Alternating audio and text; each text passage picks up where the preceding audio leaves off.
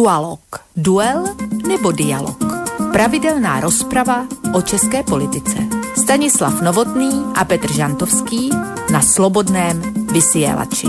Dualo, dualo, dualo, dualo, dualo. Takže dobrý večer, vážení poslucháči Slobodného vysielača Banská Bystrica. Dnes vysielame reláciu Dualog číslo 67, keby nie, tak ma opravia, či je to iné číslo. A sme tu tak tímovo, to znamená, je zapojená Banská Bystrica, kde budete mať telefón, je zapojená Bratislava, moje meno Peter Zajac Vanka na miesto Borisa Koróniho, čiže budem len stručný, pretože hlavní predstavitelia pravdepodobne už sú tu na Skype, čiže zdravím Petra Žantovského, dobrý večer. Dobrý večer, zdravím vás, zdravím Stanislava Novotného, kolegu, přítele, a spolubojovníka a samozřejmě všechny posluchače a posluchačky. Těším se na dnešní pořad. Ďakujem veľmi pekne a takisto zdravím pána Stanislava Novotného.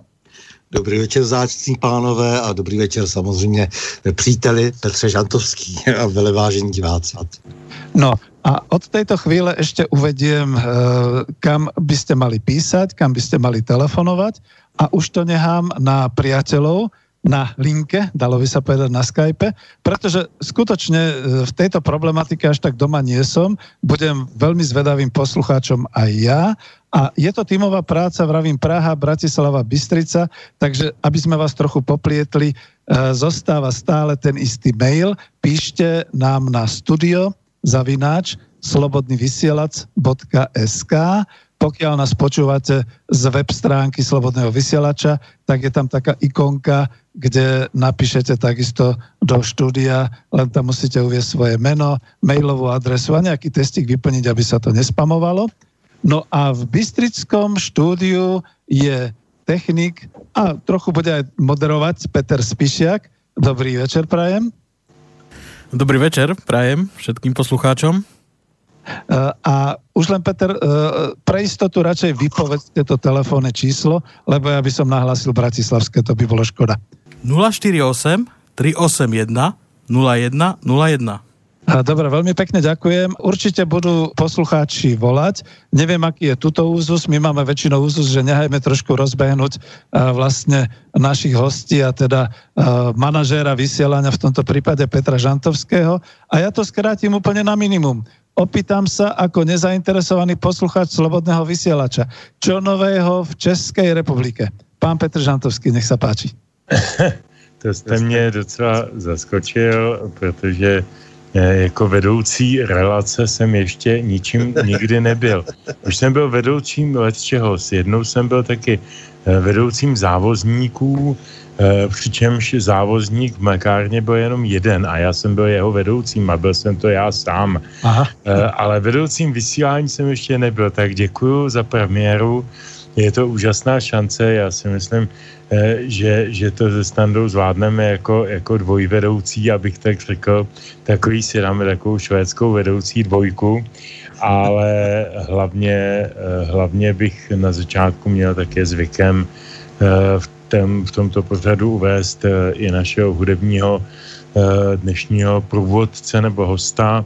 Eh, já vždycky na, ten, na, ten, na tu relaci vyberu čtyři písničky, které se zhruba po té půl hodině pustí. Půl hodině mluvení nebo vysílání, jedna na začátku a pak po půl hodině, aby to vyšlo. A zpravidla to bývá jeden umělec nebo jeden nějak tematicky vy, vy, vybraný blok. Tentokrát jsem vybral eh, umělce jednoho a to Bohumila Zatloukala, což je skladatel, kytarista, dlouholetý spoluhráč českého, myslím si, že mezi intelektuálním posluchačstvem velmi dobře známého zpěváka Luboše Pospíšila a je to tvůrce jeho vlastně největších hitů, Eh, z období, dejme tomu od půlky 80. let do relativně nedávné současnosti, ale taky se málo ví o tom, že Bohuž Zatloukal byl eh, šéfem kapely Jasná páka, to byla taková skupina, která eh, právě v půlce 80. let posloužila komunistům k velkým represím vůči nezávislým rokovým hudebníkům a podobně. Takže já jsem si pro dnešek vybral od Bohuše pár písniček, ani ne tak kvůli němu, samozřejmě, že kvůli němu, protože ho mám rád a jsme kamarádi, ale hlavně protože ta první mě umožňuje udělat oslý můstek. Ono totiž v těchto dnech, respektive za pár dnů, za pár dnů, necelých budou dvě taková smutná výročí jednoho člověka. Eh, česká země nosila jednoho velkého básníka pouze 22 let a ten se jmenoval Jiří Orten. Ten se narodil v srpnu 1919, takže má letos rovnou stovku. A když mu bylo 22, tak ho přejela přesně v den jeho narozeniny německá sanitka. Asi to byla náhoda. Dva dny na to eh, v nemocnici zemřel. Eh, nicméně patří mezi Eh, tu úplně nejfundamentálnější eh, jaksi základnu české poezie 20. století. A já jsem ho chtěl dneska připomenout takovou neformální formou nebo neformálním způsobem. Eh, Bohu Zatloukal složil kdysi pro Luboše Pospíšila a pak to také nahrál sám nebo hraje to sám písničku Píši vám Karino s textem Pavla Šrouta a dneska bychom si tedy dali čtyři písničky od Zatloukala a jeho kapely, která má úžasný název, který se myslím docela hodí i k našemu pořadu, tak celkově. Ta kapela se jmenuje Ztracené iluze. Takže úvodem, úvodem bychom si dali Ztracené iluze a písničku Píši vám Karino a prosím dopředu omluvte uh, neúplně ideální kvalitu zvuku, Eh, té nahrávky je to stočený z živáku, z živého eh, koncertu, protože tahle kapela eh, možná i díky tě, tomu názvu, co já vím, ale zatím ještě nemá normální klasický CD, ačko jí tvoří lidi kolem 50, 55 let, tak, tak prostě ztracené iluze jsou kapela na živý orchestr, takže na živý koncert, takže po, budeme poslouchat ze stříhané živáky a jako první bude tato ta Karina. Super, tak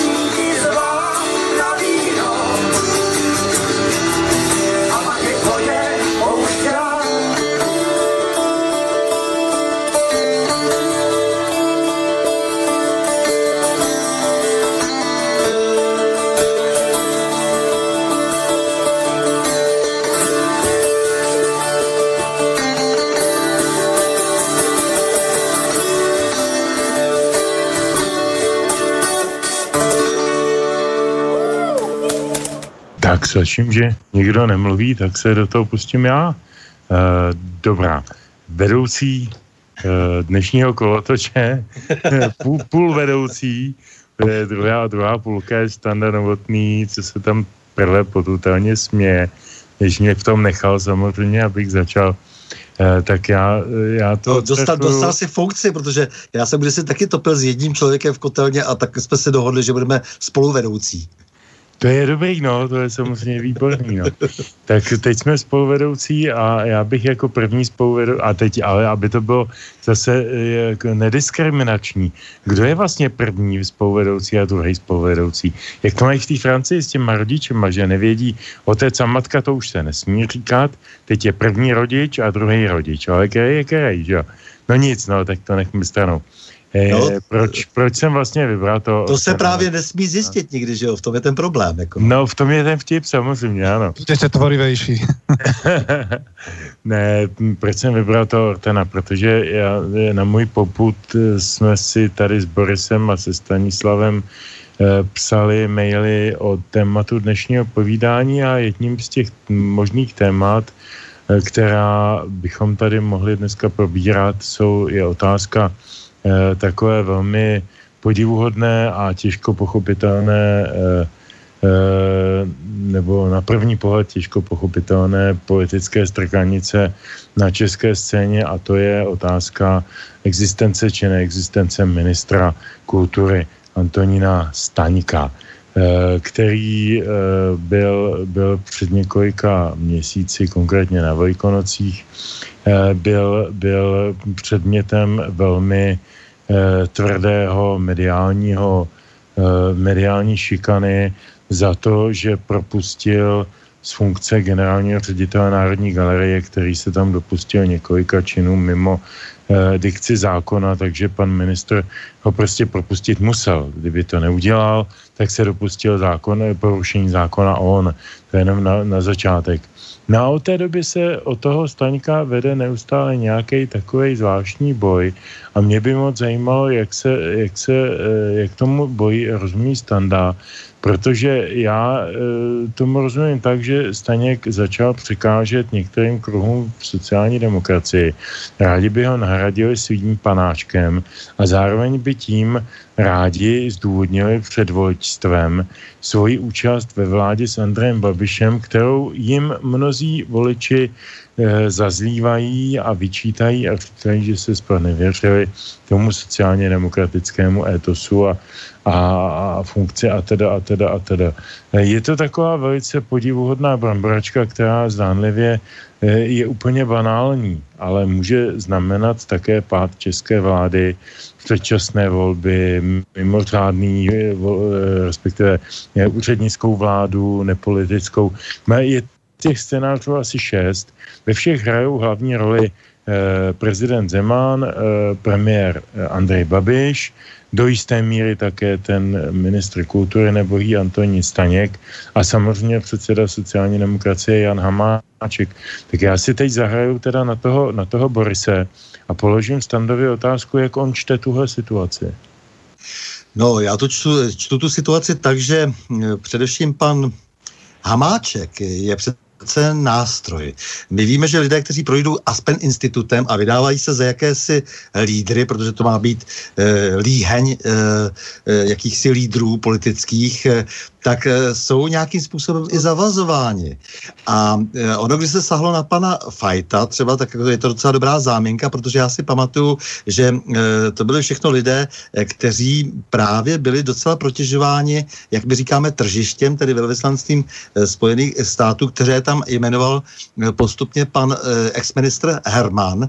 A mám takový po- pocit, že to, že se sahlo na toho člověka, bylo docela dobrou záminkou k tomu, aby se rozpoutala vládní krize. Ovšem eh, samozřejmě ta vládní krize eh, v koordinaci s tím, co se dělo potom, eh, tak se zdálo, že bude mít docela i úspěch a že se podaří nějakým způsobem vyměnit tu vládu, protože nástup milionu chvilek měl pravděpodobně předznamenat nějaký brzký vítězný konec. To se ovšem nestalo a proto je to nakonec asi zřejmě ta bramboračka. Takhle to čtu já a mám takový pocit, že se tady trošku přepočítá vypočítávají i ti, co tahají za ty dráty, anebo respektive myslím, že někdy jim to i celkem jedno, mají pocit, že, že v chaosu se potom dá, dá vždy přijít jako s nějakým jiným řešením, ale zejména, že se s tou obětí svých vlastních intrik stal sám pan Hamáček. Já, já bych rád upozornil, že kolem té sbírky moderního umění třeba v galerii bylo vždycky spousta dohadů, že když se tam dostal třeba nějaký američan, aby to tam eh, vlastně tam, co si vedl a tak dále, tak vždycky to bylo takové podivné, jako bychom neměli už ani svoje vlastní lidi a moc se mi to nelíbí, že eh, se snaží někdo dostat eh, k, když to řeknu tedy natvrdo, k majetku, s kterým by se dalo možná také nějak disponovat. Tak ono to samozřejmě, eh, mohli k tomu doplnit uh, malý postřeh, ono to není jenom o Národní galerii. Ano. Ono je to o celkové, uh, celkové strategii kulturní politiky, kterou provozuje pan Staněk. Já s panem Staňkem nemám nic společného, takže nemohu být v žádném případě podezříván žádné kolize zájmu, nic jsem pro něj nikdy nic neudělal, on pro mě taky ne. Já ho pozoruju z dálky, mě je ten rezort docela z duše protivnej, protože si myslím, že je možná dokonce i zbytečný, že by stačilo, tak jako bylo za Rakouska uherska ministerstvo školství, osvěty a kultu, se tehdy jmenovalo kultu. A, a spadá po to i kultura, to je pořád ještě, památek a tak dále. Tak je, to, no. tak je to ještě pořád v Německu, jo? Jenom aby jako, no, no, no, no. prostě ministerstvo a, a přijde mi to, že to k tomu školství a k tomu vzdělávání a k tomu všemu patří jako docela, docela uh, homogeně. Eh, a jako ten, to ministerstvo kultury, že bylo trošku produkt toho komunistického období, protože bylo potřeba politicky zdůvodnit a hlavně organizačně zajistit, aby se ta kultura tedy nevymykala nějak příliš z toho, z toho režimního eh, proudu. Eh, dneska, dneska je, eh, jsme v situaci, já, já, protože s tím ministerstvem moje žena je divadelní režisérka a socioložka kultury, já v té kultuře působím docela aktivně taky jako, jako spisovatel, textař a tak dále, tak, tak jako a nakladatel, byl jsem 12 let šéfem nakladatelství dvou docela velkých tehdy, tak, tak mám s tím svoj, svoji zkušenost vlastně za celých těch 30 let od roku 89 a, a pamatuju si všechny ty ministry.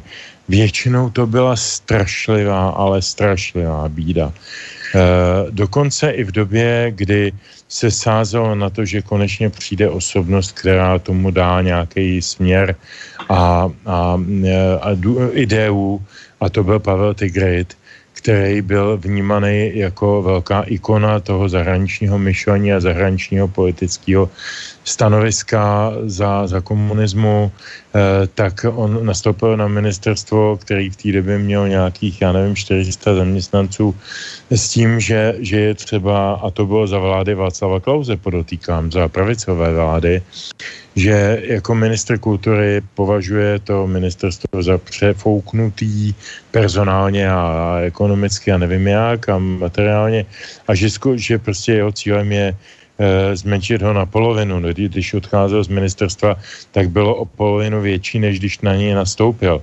Eh, což asi není jenom jeho, nebo nebyla jenom jeho chyba, ale protože ty mašinérie toho úřednictva fungují sami o sobě soběstačně a na ty ministry moc nedbájí, tak to jsem pak viděl i u těch ostatních. Eh, a hlavně, a co je, co je, co je velký problém, tak, tak jako jedna věc je úřad. Ano, úřad se snaží se udržet při životě. Druhá věc je ale politika. Jestliže jsme my tedy připustili, že po roce 89 tady zůstane a zachováme tedy ministerstvo kultury jako specifický orgán. Eh, musím, musím mm, předeslat před eh, závorku, že na Slovensku tomu bylo úplně jinak. Tam byl, u nás byl ministrem člověk, který se stal ministrem jenom proto, že si vzal dceru prezidenta. Zoe Klusákovou, pan Klusák.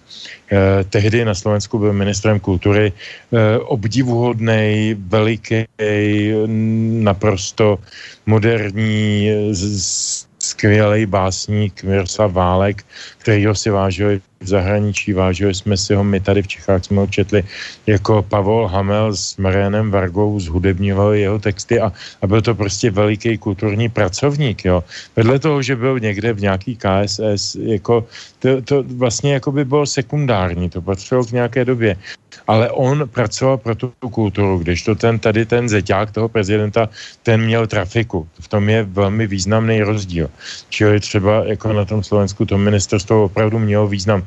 Eh, když odbočíte eh, malinká historička Marian Varga loni zesnují a můj eh, veliký idol, eh, veliký idol Varhaník z kolegy a muzika hrál na velmi drahý nástroj, který se jmenoval Hemond, orgán Hemondovy Varhany. A to byl takový nástroj, který v té době v českých, československých penězích stál asi 150 tisíc korun. A samozřejmě, že Varga jako mladý kluk na to neměl ale protože byl obrovský geniální hudebník a Válek byl zase chytrý ministr, tak prostě z ministerských a ze státních peněz koupil Eh, koupil uh, Vargovi tyhle ty varhany, ty první hemontky, na který nahrál a teď mi tady vyskočil vzkaz od nějakého posluchače Smutná rana električka. Ano, tuto píseň také mimo jiné. Smutnou ranou električku z desky Zelená pošta. Proč to říkám takhle ze široka? Protože my jsme připustili, eh, a teď už se bavíme o odděleném slovenském a českém kontextu. Na Slovensku to nechci hodnotit, tam kultur, ministerstvo, ministerstvo kultury neznám a jejich a vaši e, kulturní politiku v té se orientuju velmi málo, ale v české se orientuju velmi dobře, protože žádná není. To je velký problém. E, česká, česká politická scéna si vytvořila e, procedury a organizace, ale nevytvořila si obsahy. Takže kulturní politika neexistuje. E, za komunistů to bylo jasné, budeme ovlivňovat, co se bude hrát v divadlech, vydávat na knížkách a tak dále, na deskách. E, za, za nekomunistů to jasné. Není, my vůbec nevíme, k čemu to ministerstvo máme. Krom toho, že teda se nějakou dobu staralo o, o církve, teď se to nějak změnilo po roce 2013 a stará se teda částečně o památky, ale to o to se může starat, bože můj, nějaký, e, nějaký odbor na ministerstvu financí nebo místního rozvoje nebo čehokoliv jiného. Takže, takže poslední a teď, teď jako, já nevím, kdo z našich posluchačů si pamatuje osobu jménem Míří Paroubek, to byla velice mm, podivuhodná postava české politiky. A jeden rok e, mezi lety 2015 a 16 byl tež premiérem za sociální demokracii. Eh, tak eh, to byl poslední, poslední český politik a možná dokonce i první, který se pokusil definovat kulturní politiku státu. eh, pod vlivem tehdy velice ostouzeného ministra kultury Vítislava Jandáka. A já bych těm oběma pánům, jak Slávkovi Jandákovi, tak panu Paroubkovi, takhle na, na dálku strašně poblahopřál, že se pokusili o nemožné. Protože v Čechách eh, nic rozumného v podstatě není možné uskutečnit. Takže se to nepovedlo. Oni vydali nějaký manifest eh, o, o kulturní politice státu v roce 2015. Tím to zvadlo, nikdy se nic nestalo.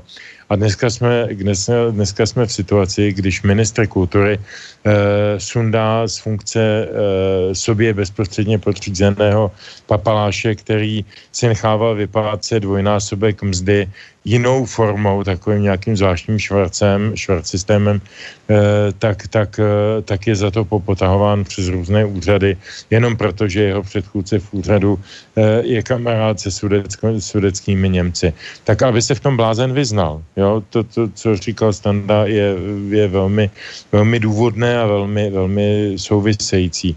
Eh, já bych, já bych se vrátil, jestli můžu, Stando, eh, a zkus na to nějak jako taky eh, sáhodlouzej, ať furt nežvaním, reagovat.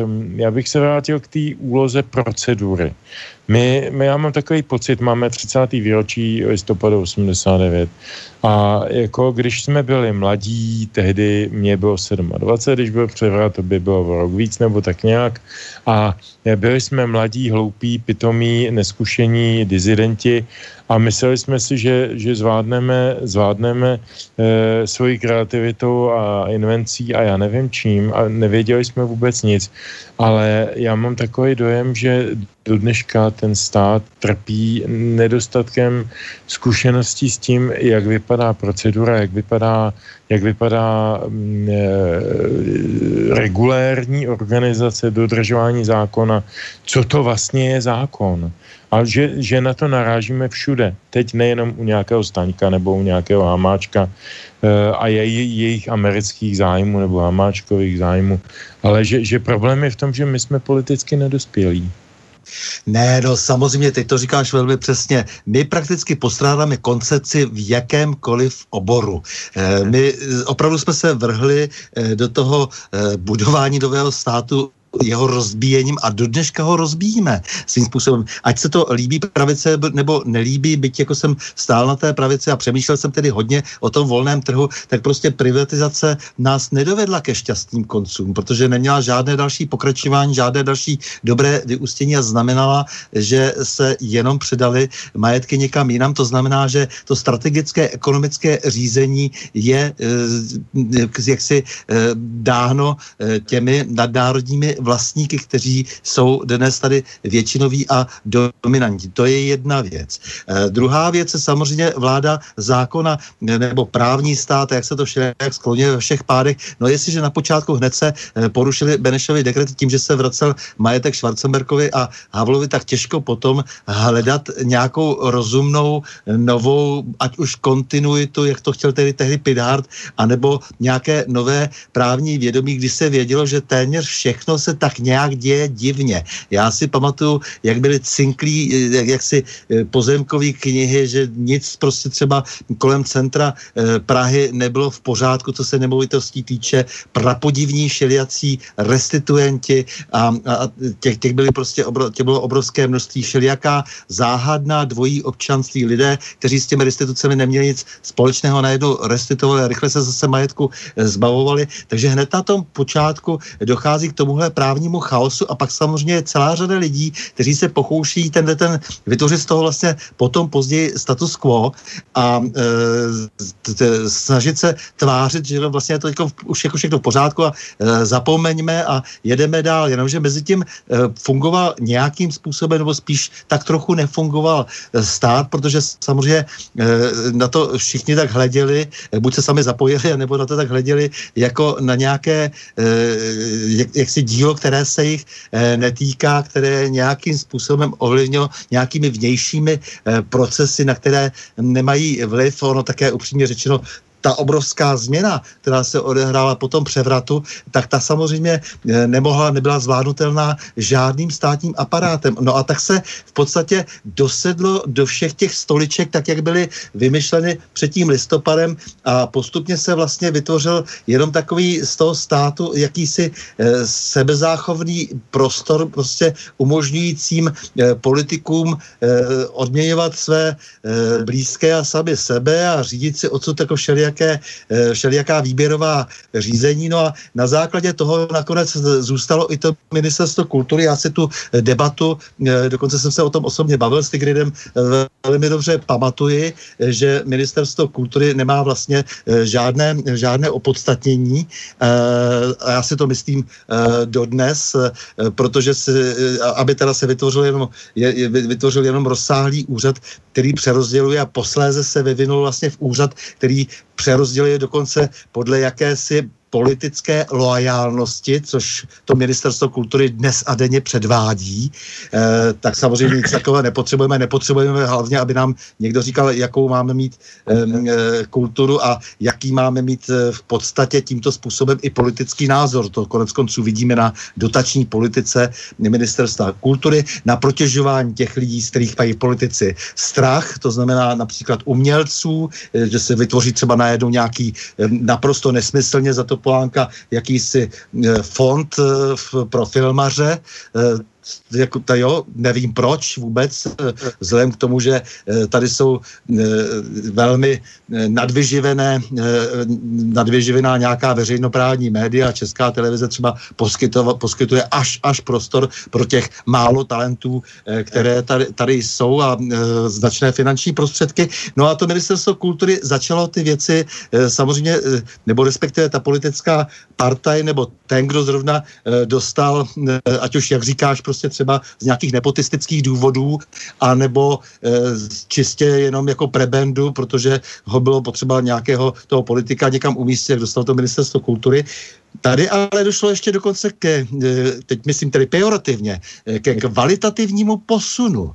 Když se chopili vlády, vlády, když tedy nastoupila ta minulá vláda, chopili se vlády nad ministerstvem kultury lidovci, tak já jsem si tady říkal, o co těm lidovcům jde, oni přece vždycky potřebovali to ministerstvo zemědělství, že jo, to je to jasný, aby všichni bratři a sestry na různých úrovních e, byli odměněni e, na nějakých okresních a tak a, a postarali se o to, o, o to pole, které je jim bližší e, těch lidí e, na venkově a najednou prostě je strašně začala zajímat kultura. Já jsem si říkal, no a co kultura, prostě kultura je tady, e, nemá dost peněz na takové ty klasické, e, klasické e, kulturní e, podniky, e, na všechny ty příspěvové, příspěvové organizace a spíše vždy budou dostávat po papuli, e, že nedali tomu či onomu, protože e, lidé, kteří jsou napojeni na ministerstvo kultury, tak se umí velmi často, velmi expresivně ozvat a je to začalo najednou zajímat. A já to dávám do souvislosti souvislosti s tím a myslím si, že s tím souvisí třeba i ta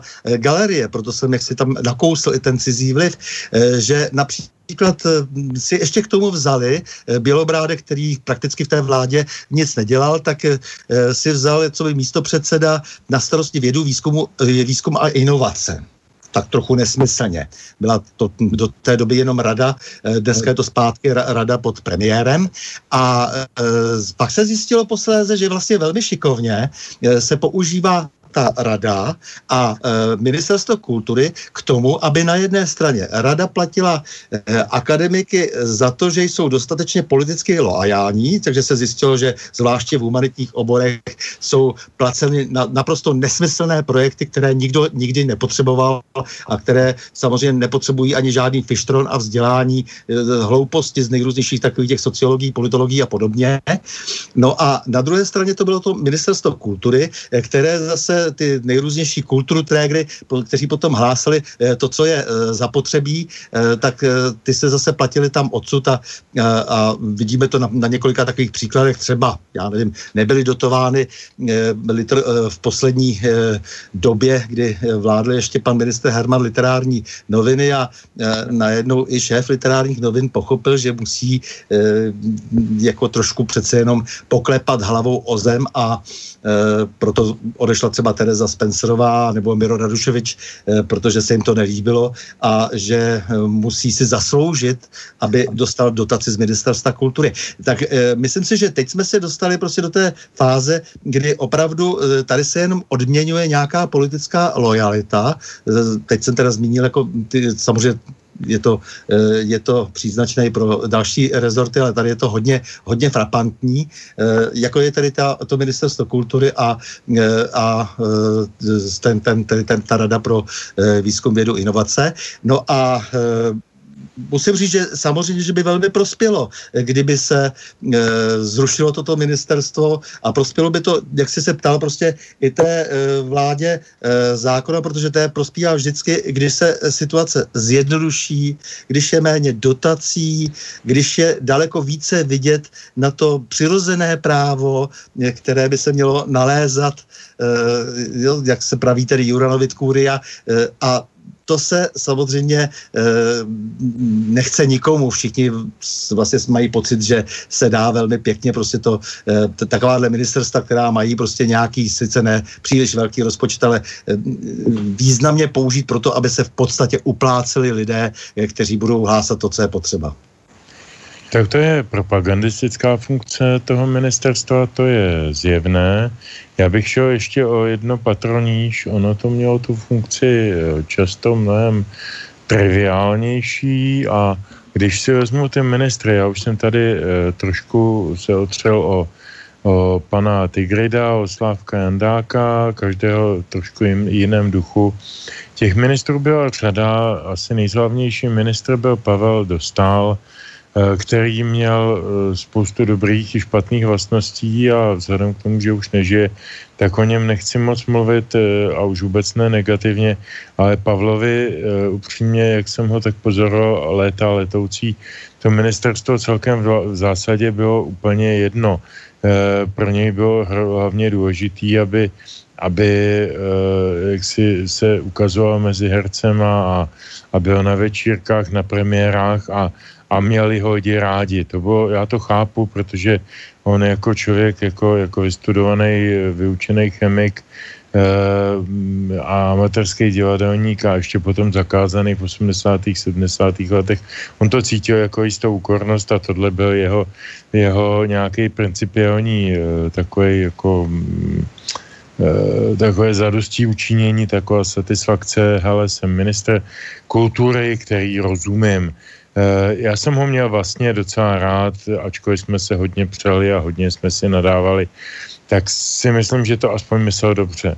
Ale z těch dalších ministrů, když jsem tam pozoroval pana Jehojčku, bývalého náměstka Telče, který, což jak víme, je historický renesanční krásný město s krásným náměstím, který měl úžasnou zkušenost s tím, jak se eh, investuje do eh, rekonstrukce památek, Eh, a za jeho období ministrování se ministerstvo stalo v podstatě jenom přerozdělovačem eh, zakázek na, na rekonstrukci různých památkových objektů.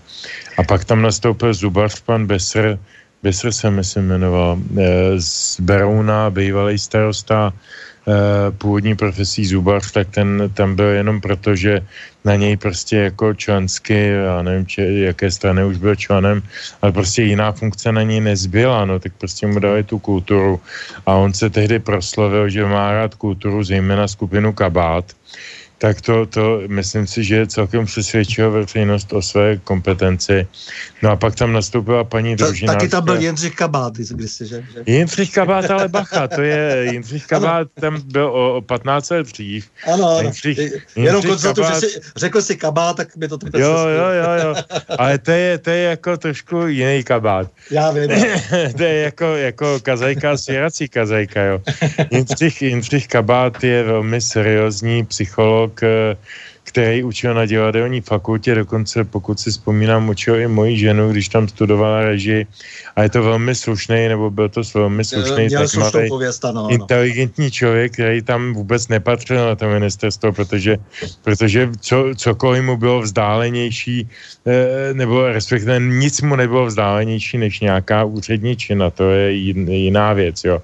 Ale potom Besrově, abych se k tomu vrátil do té rekapitulace, nastoupila nějaká paní Hanáková, kdo ví, kde je jí dnes konec, jo, myslím, že byla za TOP 09 nebo za nějakou podobně bezvýznamnou stranu a a to byla družinářka od někud eh, ze Vsetínska nebo odkud, já nevím.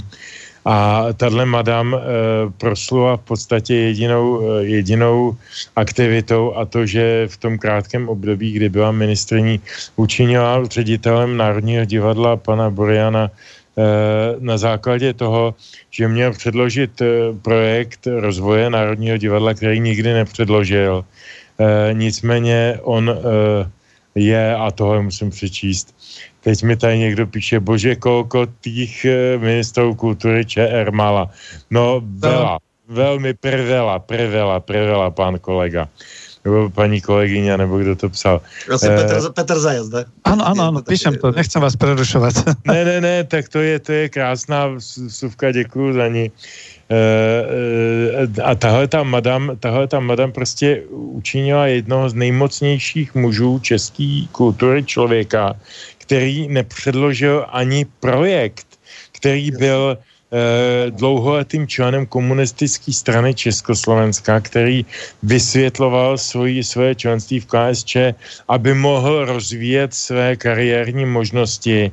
Takže teda vstoupil do komunistické strany už 18 nebo 19 nebo v kolika letech Jo, a tenhle ten člověk dneska stojí jako, jako člověk, který je absolutně nakročen k tomu stát se příštím ministrem kultury.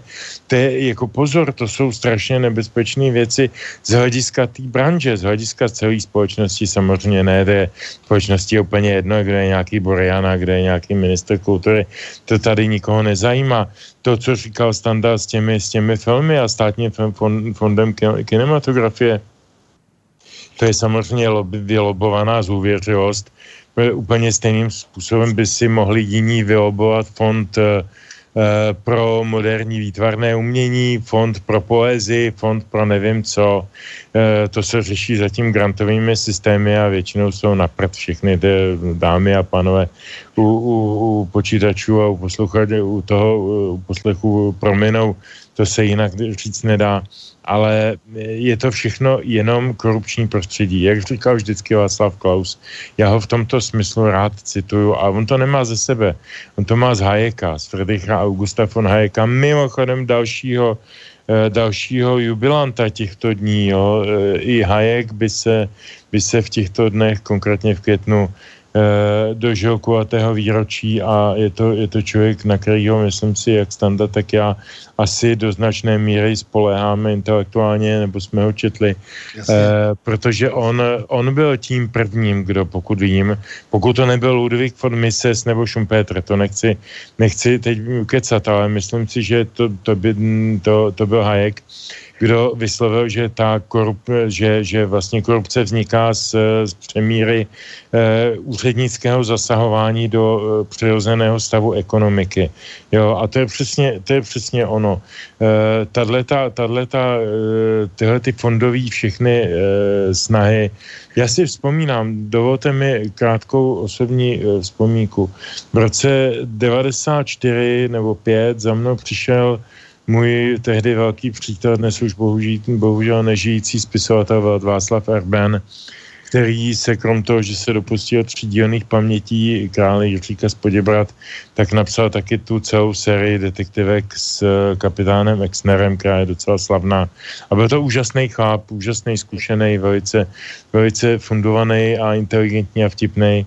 A, přišel, a on v té době byl, se nějak dostal, nevím přes jaký svoje konexe, Miloši Zemanovi do Idovýho domu a byl jako t- takzvaný odborný mluvčí pro kulturu, tedy stínový minister. A přišel za mnou, my jsme si kamarádili a já jsem dělal v nakladatelství a, a přišel za mnou a říkal, hele člověče, já mám problém. E, po mně chce Miloš, míněno Zeman, tedy předseda sociální demokracie v opozici, po mně chce e, projekt e, kulturní politiky prvních 100 dnů na ministerstvu kultury. Hele, a mně to nějak nejde, nechceš mi s tím pomoct a vydal flašku Fernetu. No tak jsem si tu, tak jsem se podíval na tu flašku Fernetu a jsem věděl, že, e, že, že Václav, e, Václav Tvrdej skoro nepije že on měl rád červený víno, tak mi bylo jasný, že jde do tujího a říkal jsem, Václave, já ti s tím rád pomůžu, ale uvědom si, já jsem konzervativec, já jsem konzerva, já jsem prostě pravičák, já, já jako, jako ty, ty ideje, co asi od tebe Miloš čeká, jako uh, nezdílím a, a on říká, z toho si nic nedělej, on taky není žádný levičák, to uděláme je podle svýho. Tak jsme to udělali Udělali jsme to, udělali jsme to uh, velmi poctivě, docela inteligentně, myslím si. Vypili jsme u toho litr fernetu, takže to muselo být opravdu velmi dobře udělaný.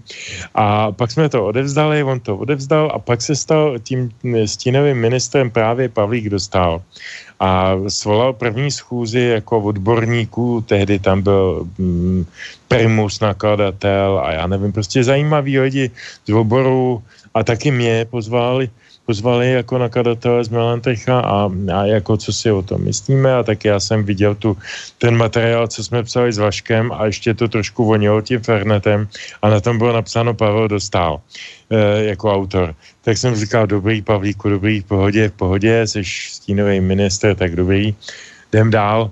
No a přibyla tam tehdy jedna zhůvěřilá věc, proč o tom tedy vlastně mluvím. E, přibyly tam takzvané veřejnoprávní fondy. To už existovaly druhým nebo třetím rokem veřejnoprávní média, Česká televize, Český rozhlas. A tehdy přibyl do toho, do toho materiálu, co jsme psali s Vaškem, a já nevím, jestli tam připsal Pavel dostal nebo nějaký jeho famulus, eh, pojem veřejnoprávní fondy, že se jako vyvede ta kulturní eh, finanční eh, oblast z, ze sféry státního rozhodování do sféry samotné kultury a budou si ty kulturníci rozhodovat o těch financích sami. Což vypadá na první pohled strašně liberálně a pěkně. Na druhou stranu je to velice pro, problémové A mimochodem je to, myslím, hlavní důvod, proč má teď Staněk mm, potíže. Když si někdo přečte Staňkův projev z, tuším, 28. června poslanecké sněmovny, kde on rekapituluje na ploše asi půl hodiny nebo velmi dlouhé, dlouhé, eh, dlouhé ploše eh, rekapituluje důvody eh, toho jeho spochybňování, tak tahle ta myšlenka těch veřejnoprávních kulturních institucí, která ožila díky, a teď jsme u té poenty, díky Janu Borejanovi v Národním divadle a podobným lidem, ožila znova v posledních pěti letech za, Bore, za Hermana a teď kumuluje a oni to chtějí za každou cenu, tak on tomu chtěl zabránit ten Staněk, protože to znamená, že ty instituce, které nejenom, že disponují obrovskými penězma od státu a budou je teda pobírat stejně jako ta média od uh, daňových poplatníků prostřednictvím zákona, podle jejich představy, tak taky disponují obrovskými movitými a nemovitými majetky. A je to teda něco, co se dostane totálně mimo oblast jakýkoliv kontroly, třeba NKU a podobně. A je to jako v české televizi a v českém rozhlase, je to jenom prostředek obrovského biznesu. To si tehdy určitě nepředstavoval ani Pavel Dostal. Čili Staňkův problém dneska, eh, a tímto uzavírám tohoto, ten blok, je, že upozornil na velký nebezpečí zákona, návrhu zákona o veřejných, eh, veřejnoprávních kulturních institucích. A teď jsem tady viděl uh, vzkaz, že máme mail a že bych měl konečně mlčet. Takže mlčím a poslouchám mail. Ne, ne, ne, ne, to nebylo, že konečně mlčet mám mail, ale ten sa týka už zase krízy. Než tu krízu dáme, ja rozmýšľam, že či to neurobíme potom až e, v tej ďalšej hodinke. Ja sa chcem opýtať, že veď dobre, teraz ste veľmi dobre vysvetlili aj poslucháčom Slobodného vysielača aj na Slovensku, aj v Čechách, v čom je teda to jádro pudla, keď sa tak vyjadrím, že tam ide o veľké nekontrolované peniaze a podobne ale veď uh, už boli ešte problematickejší ministri kultúry v Českej republike. To bol práve ten pán Herman a podobne, že tam predsa boli oveľa väčšie také nejaké odpory voči tomu. Prečo práve tento? Alebo sa to nejak... Dá sa ešte k tomu povedat? No tak já si myslím, že vůči panu Hermanovi nebyl ten odpor vedený z pražské kavárny. E, to ne. rozhodně ne, tam byl naopak podporován. A e, vůči Hermanovi samozřejmě spíše stála ta veřejnost, která třeba volila prezidenta Zemana, nebo která prostě má jiný názor na e, zprávu věcí veřejných, než má typicky pražská kavárna, která byla v podstatě s panem Hermanem spokojená. Takže v tom je ten problém, problém, že eh, tady se to přesouvá z jedné strany na druhou. S panem Staňkem nebyl žádný problém, nikomu nevadil, eh, do okamžiku, než stáhl na někoho z nich. A tepa fight. Eh, a tady je úplně jedno, že se dějou mnohem horší třeba věci jinde a, a ty se nevidějí to je stejně jako s těma e, demonstracema e, z těch chvilech pro demokracii, e, ale e, je, jde o to, že prostě jakmile se sáhne na někoho, koho podporuje pražská kavárna a kdo má ty správné názory, které třeba podepřít, tak se najednou semknou a vytvoří tu falangu, která bojuje společně. Takže pan Herman byl vlastně napadán z jiné strany, ten byl napadán prostě za to, co dělal jaksi ve vztahu třeba, já nevím, k sudeckým Němcům nebo eh, způsob, jakým eh, také nakládal s těmi prostředky eh, vůči těm svým milcům, kterým rozděloval, to nebylo tak vidět, ale je to poměrně známo, a nebo to, a to zejména za to vlastně, i když to nevešlo bohužel širokou známost, jak je propojen s takzvaným developerem panem Luďkem Sikirou, komplicem Kmotra Mrázka, který si tak trošku vydržuje pana Hermana, že?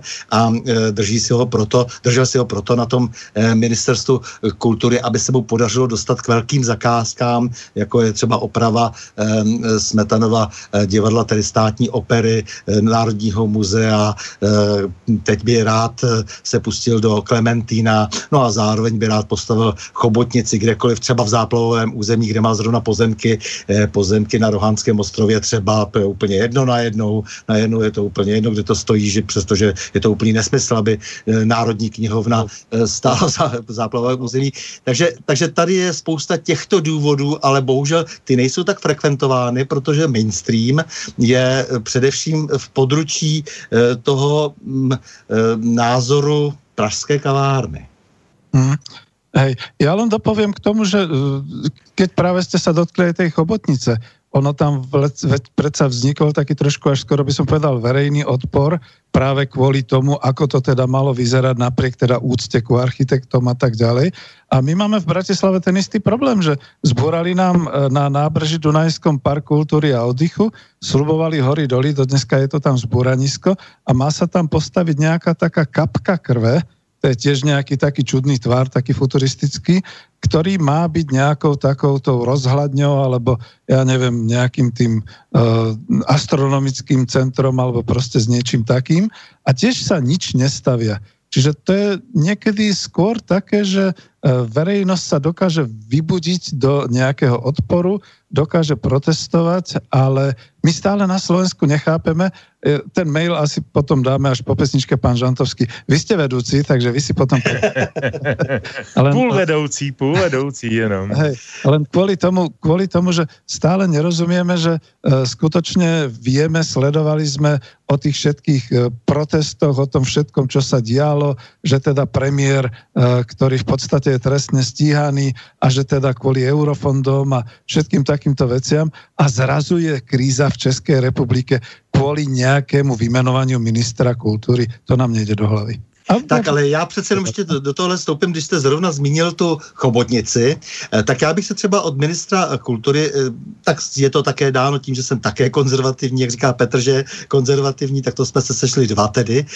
A já třeba eh, ty takzvané intervence, zahraniční intervence moderního umění, jak prosazuje David Černí a jiní všeumělové nebo neumětelové, nebo já nevím, protože prostě mě to nic neříká. Dřív jsem se snažil hodně skamarádit s moderním uměním, nicméně až na výjimky se mi to moc nedaří, protože vždycky zjistím, že to neumí stáhnout, že to vlastně není hezký a že se nebudu nutit do toho, aby se mi eh, líbilo něco, co vlastně je ošklivý a przní to veřejné prostranství. Já bych třeba od ministra kultury eh, rád slyšel jako takový nějaký výrazný protest autority, například, že není možné, aby se dehonestoval Jan Palach těma strašlivými takovýma krabicema, které se postavily na nábřeží. Ty, ty, ty dva ježci, jestli, jestli, pane Zajac, jste to viděl někde, nebo jako co máme na Palachově náměstí, to je produkce, produkce jistého pana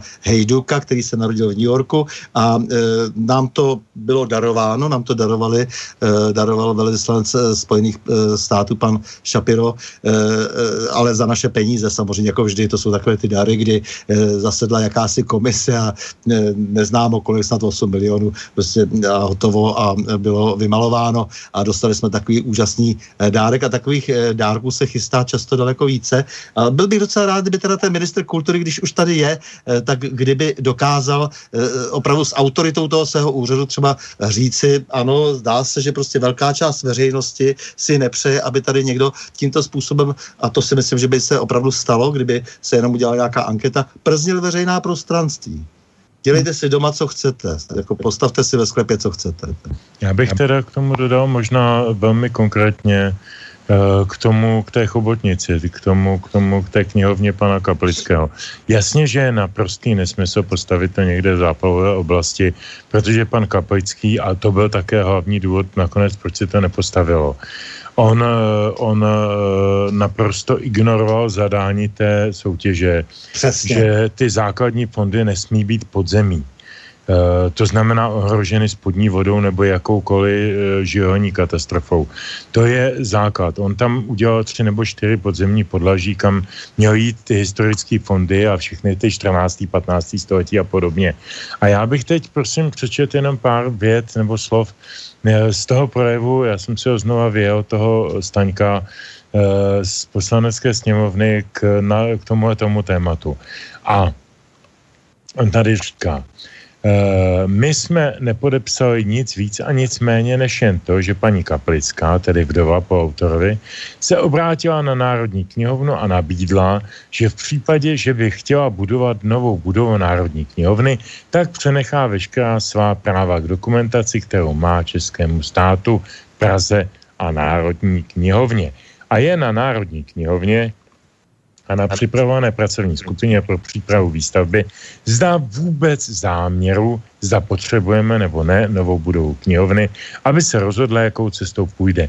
Není to žádný závazek, je to jenom velmi dobré gesto paní Kaplické, která se rozhodla poskytnout tato práva.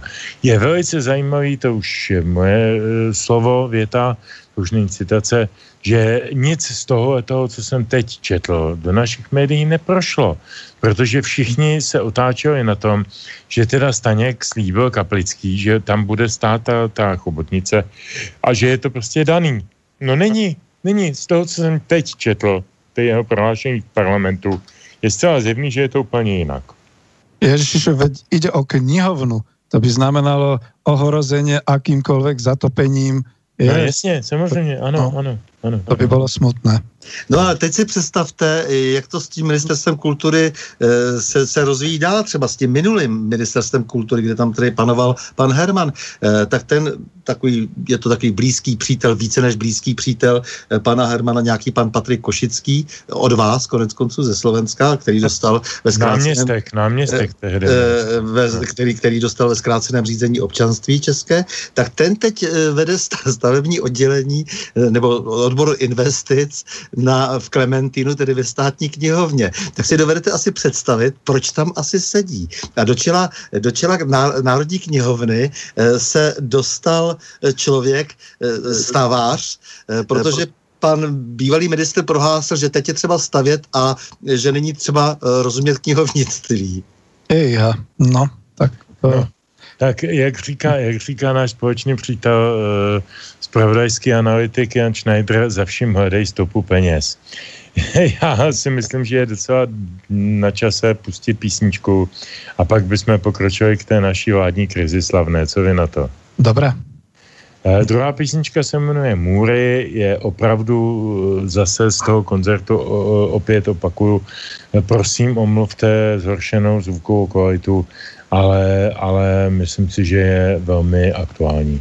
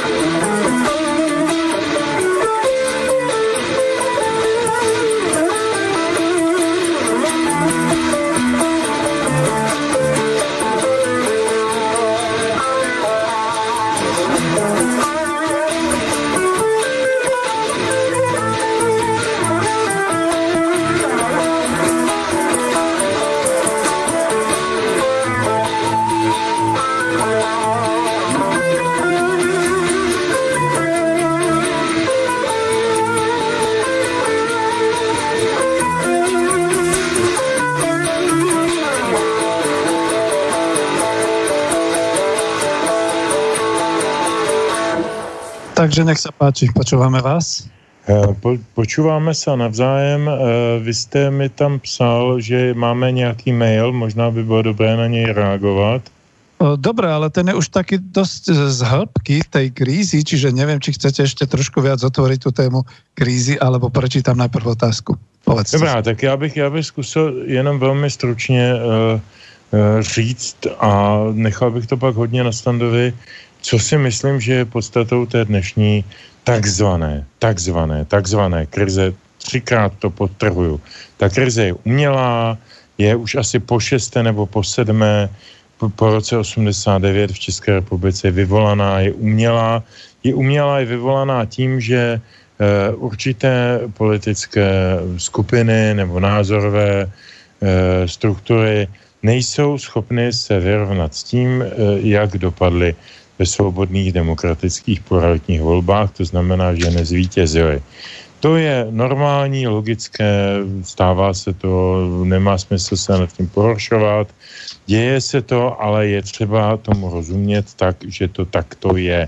To není o tom, že se na českých náměstích shromažďují miliony e, nepříčetně rozčílených občanů, kteří si myslí, že tahle země je na konci svých dnů. To je o tom, že podle mého názoru e, nějaký, a teď řekněme pravděpodobně zahraniční investor, e, vkládá nějaké finance do e, různých neziskových organizací, které e, pořádají e, happeningy, meetingy, koncerty, zábavní atrakce, na různých náměstích, eh, olepují to politickými transparenty, hesly, škrtnutými obličeji nějakých funkcionářů, Babiše, Zemana a podobně a vytvářejí atmosféru, jakože je zlé. Jenže potíže v tom, že ta atmosféra jim nějak nevychází, protože oni si počítali, když si vezmu jenom ty demonstrace v posledních týdnech, Václavské náměstí a pak letná, tak oni počítali s tím, že budou mít na Václaváku čtvrt milionu a na letný milion. Oni měli na Václaváku nějakých ubohých 80 tisíc a možná 100 a na tý letný 250 a to ještě museli zaplatit všem těm lidem jako autobusy, vlaky a, a dovozy a, a jako zadarmo buřtíky a pivo a já nevím co u stánku. Prostě udělal z toho velký, velký candrbál aby tam ty lidi dostali a hlavně představme si lidi z, z co já vím, já teď nechci urazit žádný maloměstský region, eh, ale z ně, někde z mimo Prahy, tak si, tak si Joška řekne, hele, ty Marka, už jsme nebyli dlouze v Praze, tak pojďme, vyrazíme do té Prahy, tam si zamáváme, dostaneme busta zdarma, ještě pivo a ještě půjdeme do kotvy. A koupíš si nějakou bluzku. Ne, a pak půjdeme k uflekům. Jo, já, to, já to záměrně takhle banalizuju, ale ono to tak do, do značné míry funguje. To je jedna sociální skupina. A druhá sociální skupina jsou studenti, kteří mají prostě, já mám dceru v 25 letou, takže to docela vnímám velmi citlivě, to její prostředí, eh, tak vím, že Vím, že oni mají eh, přirozeně, jako my jsme měli v 25 letech, touhu ovlivňovat věci, e, mluvit do věcí, které se nám nelíbí. My jsme měli taky omezený počet informací, oni mají omezený počet informací. Oni mají státem limitovaný počet informací a jsou nasměrovaní k tomu, aby nasměrovali nebo pře, pře, pře, pře onačili svoji nenávist, svoji zášť, svůj, svůj odpor vůči nějakým lidem, ať už je to předseda vlády, ať je to prezident, ať je to ministrně spravedlnosti nebo kdokoliv jiný. Je to, je to všechno eh, velice pečlivě připravená politická akce, která nevyšla. To je strašně důležité vědět. Ta letná nevyšla. Pan eh, Minář, eh, který vede těch milion chvilek, nebo jak se jmenuje ta hloupá organizace, která to jakože organizuje, tak tím, že připustil, že po té letenské akci nebude nic až do listopadu, a že se sejdem 16. listopadu před výročím, tak tím dal jasně najevo kapitulaci. Tím dal jasně najevo, že prostě nevyšuje ty záměry. To, co chtěli ten milion lidí, a já nevím, co si představovali šílenci, eh, prostě nevyšlo prostě proto, že si to ty lidi tady nemyslejí. A je to jenom takhle vnášený zvenčí, je to, je to sem házený jako, jako, jako eh, exkrementy nějakého ptactva z, z nebesa, který má jenom zašpinit to, v čem žijeme a naštvat nás, ale eh, jako paradoxně eh, a můžu si myslet o jednotlivých představitelích předsedou vlády počínaje a nevím, kým konče, cokoliv, ale ta země funguje. Zajímavý je, že ta země funguje a když funguje země, tak prostě normálnímu člověku nenamluvíte, že nefunguje. On to cítí na sobě, jestli funguje nebo nefunguje. A v tom je jejich eh, velký handicap. V tom si myslím, že to není krize, ale pseudokrize. Stando. No je na tom strašně vidět ten osobní zájem na jedné straně a na druhé straně vlastně jenom ta eh, ten, ten přenos těch cizích eh, myšlenek, těch cizích hesel. A to z jednoho prostého důvodu. Už jenom instrumentář, který je použit. Eh, v angličtině psaná hesla. Opět, opět a pořád dokola. Upozornit na sebe v zahraničí je eh, tady nějaký nový fenomen. Velký tlak se tady objevil, byť jsme si říkali, Petře, že o tom budeme mluvit mm, v některém příštích pořadů, protože je to velmi aktuální. Je tady nějaký veliký tlak opět na eh, jaksi Revizi Benešových dekretů. Revizi Benešových dekretů, to znamená na jakési dobývání, nové dobývání e, východu, jakýsi tichý drankrach Osten. Opět se to tady objevuje. E, revize Benešových dekretů, e, velká e, radikalizace e, e, Lichtensteinů, kteří mají pocit, že nastala ta chvíle a je otázka, jestli se přepočítali či nikoli, ale je vidět, že koordinace jistá existuje, protože přece jenom paní Merkel e, říkala, že pro odsun e, sudeckých Němců nebyl ani politický a dokonce ani morální důvod, to řekla loni v srpnu. A od té doby se zdá, že se zase rozpohybovaly nějaké nové síly. Kromě toho, že samozřejmě i předtím e, ty demonstrace od někud jaksi byly živeny a zdá se, že jedna třeba ze sil, e, která, která e, ten, ten, ten proces živí, jsou třeba ty globalizátoři versus třeba ty Trumpovci, kteří jsou v tomto směru daleko realističtější a říkají, my se chceme už soustředit konečně na svoji zemi a nechceme prostě si neustále usilovat jenom, jenom a jenom o tu světovládu a chceme si prostě prosazovat svoje zájmy, což je velmi realistické, uh, rozumné. Uh, zároveň my se musíme proti tomu umět také bránit. Uh, to není jako něco, co bychom mohli jen tak hodit za hlavu a říct, jako jsme tak jednoduše Trumpovci. Na, na jednu stranu prostě tomu rozumím a je to pro mě realistické, stejně jako Bismarckova doba. A to je ale něco, co se začíná objevovat za těma demonstracemi opravdu. A to, to bychom neměli úplně opomenout. Pak je tady samozřejmě Eh, ty, ty, eh, ten, ten fakt, že eh, ti lidé, kteří pořádají ty demonstrace, tak to jsou lidé, kteří vlastně jsou nějak neukotveni. Mají nějakou ideologii, která je plitká, v podstatě se v ní sami nevyznají, ztrácejí se v té své takzvané liberální demokracii a ale rádi by si sáhli samozřejmě e, také na nějaká místa, na nějaké peníze a, a tak volají po generační výměně a, a navíc ta ideologie e, jim e, v tomto hodně, hodně vlastně nadbíhá, protože e, stáří, stáří není ceněno, není ceněna moudrost, ale e, je e, ceněna mladá dravost a, a, a hloupost v podstatě. E, to je vidět na všech těch, na všech těch procesech, které vedou k tomu, že že, eh, že je tady ta snaha prostě dokonce snížit eh, volební věk místo, abychom ho zvýšili třeba na 30 let nebo na 50, já nevím už jako, když to tak celé pozoruju.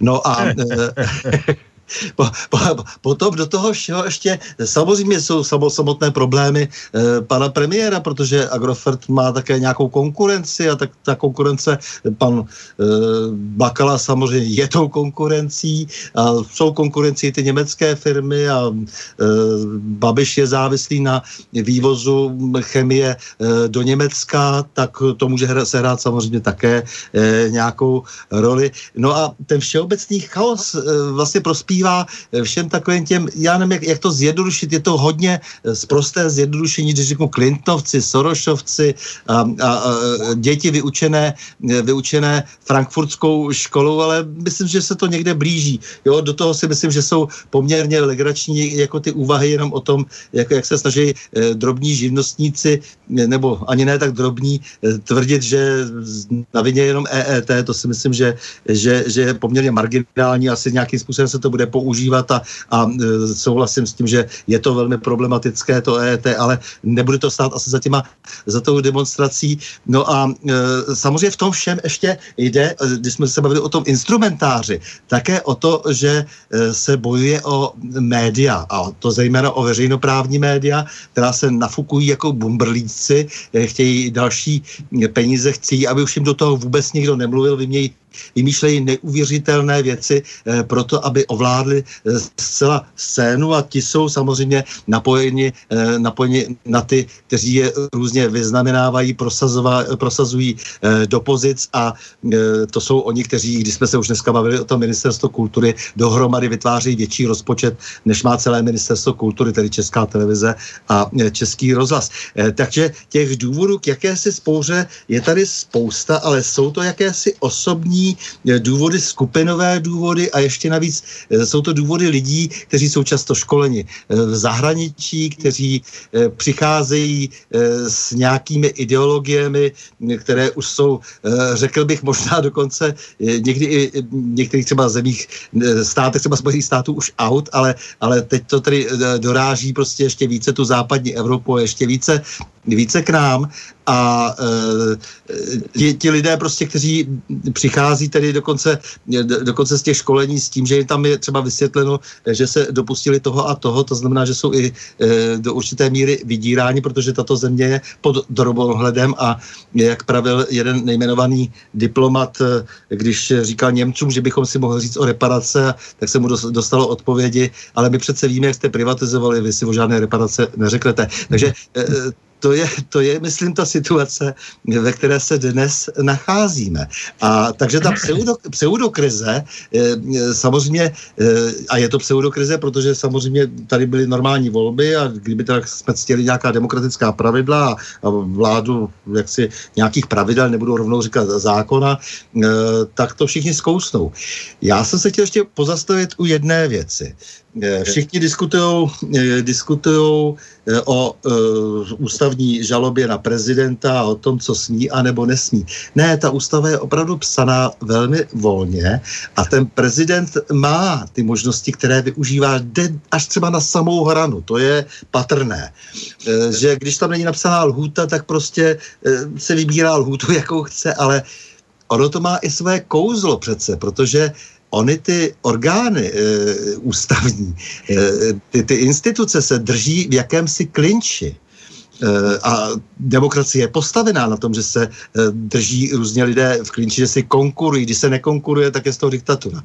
A ten prezident s tím svým vlastně výkladem ústavy i si vlastně hraje tu hru s těma politikama, kteří by jí měli umět uhrát. To, že tam má nějakého pana Hamáčka, který je prostě nezajímavý v té hře úplně, který se zesměšnil po všech stránkách, tak to je jenom problém toho pana Hamáčka a té strany, která nechala předsedat takového člověka e, své straně a dokonce ho postavila až na místo ministra e, vnitra, protože není vůbec kompetentní a kvalifikovaný. Aha. Uh, Jestli můžu k tomu dodat dvě věci. Jedna věc uh, se týká toho, co říkal Standa, druhá věc už se týká toho, co říkal ten, ten autor mailu, který jste mi připoslal před chvíličkou. Aha, já jsem uh, ho čítať, dobré. Prosím? Chcel som ho prečítať, ale dobré. Mhm. Jo, ne, ne, dobré, v pohodě. Uh, tak nejprve k tomu Standovu. Uh, tam je důležité vědět, uh, o čem se vůbec, ale vůbec nemluví to jsou ty reparace. Podle všech mezinárodních dokumentů od postupy mi dál eh, se reparace počítaly z těch eh, majetků, eh, odečítali z těch majetků těch odešlých nacistů ze Sudet. Čili ano Přesně, Oni ty výborně. reparace částečně splatili svými majetky. Nevím, zda, neumím to teď zhodnotit, jestli je to 100% nebo 80 nebo 50, fakt to nevím, ale fakt je ten, že ve všech mezinárodních dokumentech stojí, že prostě to, že Maďaři odcházejí na základě Trianonu ze Slovenska a Němci z Česká, eh, se projeví na jejich eh, bilanci reparací. Čili to, co se dělo, cokoliv, teď nemyslím eh, násilné věci, nemyslím vůbec mlinče, házení z mostů do vody a podobné věci, to je neomluvitelné. Ale to, co se dělo z hlediska majetkového eh, v sudetech pohraničí eh, po, po druhé světové válce, má mezinárodní kontext a má tento, tuto právní dimenzi, tak na to bych upozornil, že to je velmi zásadní. Čili oni chtějí, jinými slovy chtějí po druhé to též. Eh, jednou už to zaplatili, tak teď to chtějí zpátky ještě jednou. Jo, to za A.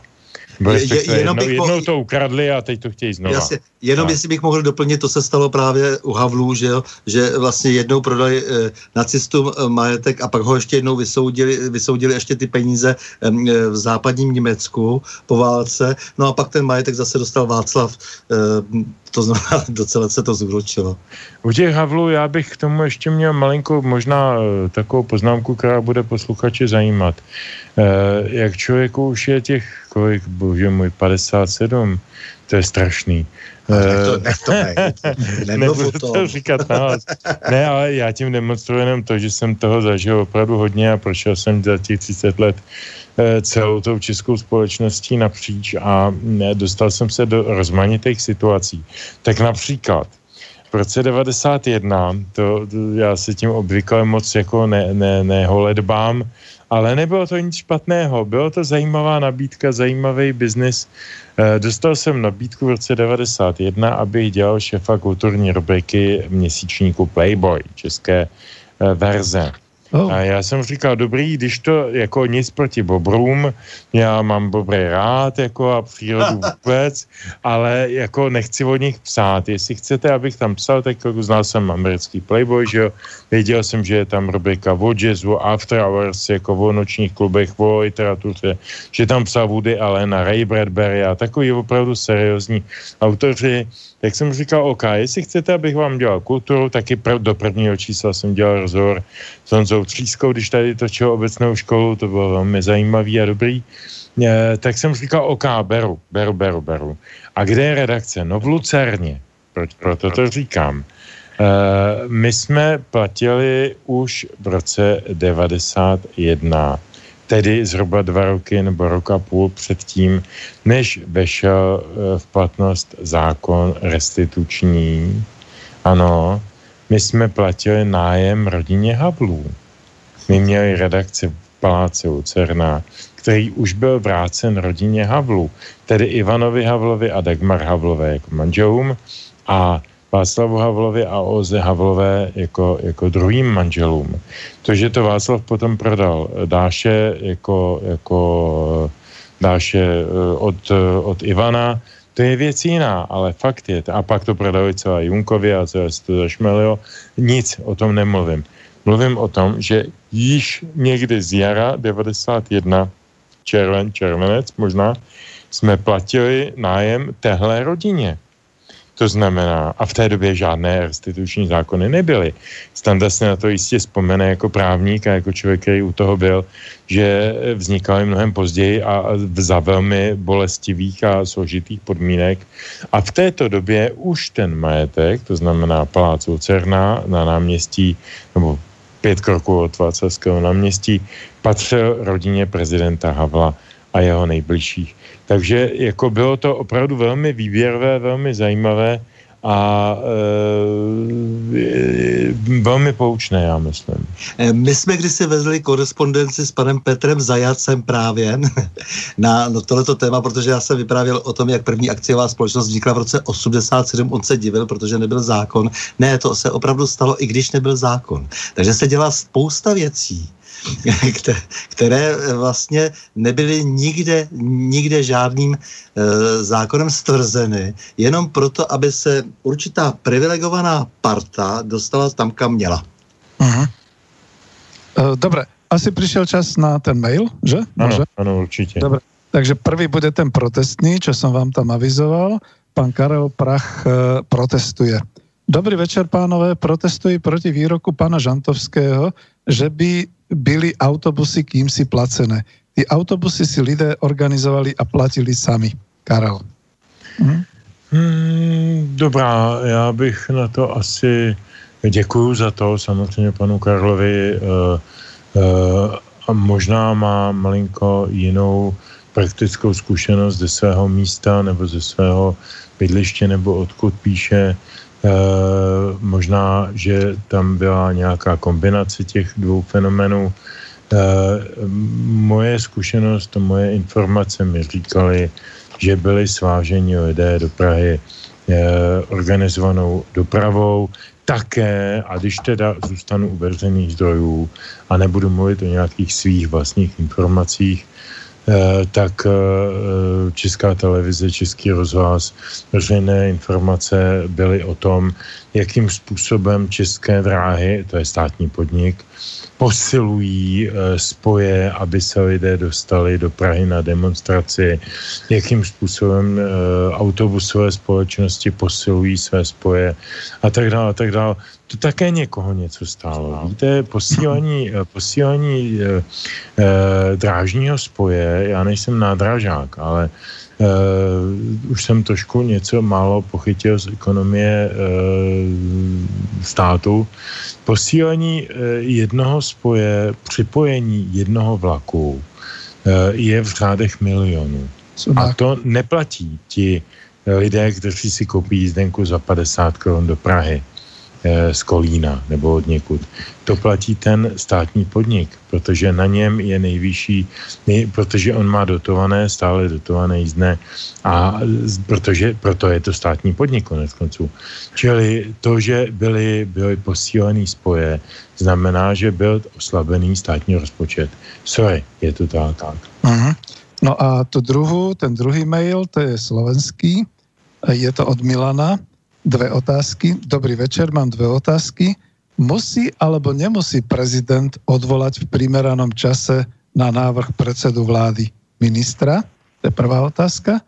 Druhá, v Čechách sa objavili hlasy, že terajší postup prezidenta svedčí aj o tom, že sa priama voľba prezidenta neosvedčila a prezidenta by mali voliť poslanci. Aký je váš názor na voľbu prezidenta po týchto skúsenostiach?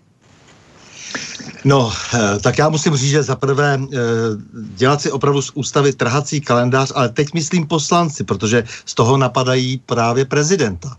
Eh, tak to, to nejde. Prostě ústava má vždycky mít nějakou dlouhou trvanlivost. Víte, kdysi bylo 12 zase kamenných ve starém Římě, zakopávali se, pak byly zase bronzoví, různě se vyvěšovali, aby prostě bylo jasný, že se s nima nesmí hnout. Jo, to, to byl to takový ústavní zákon starého Říma třeba.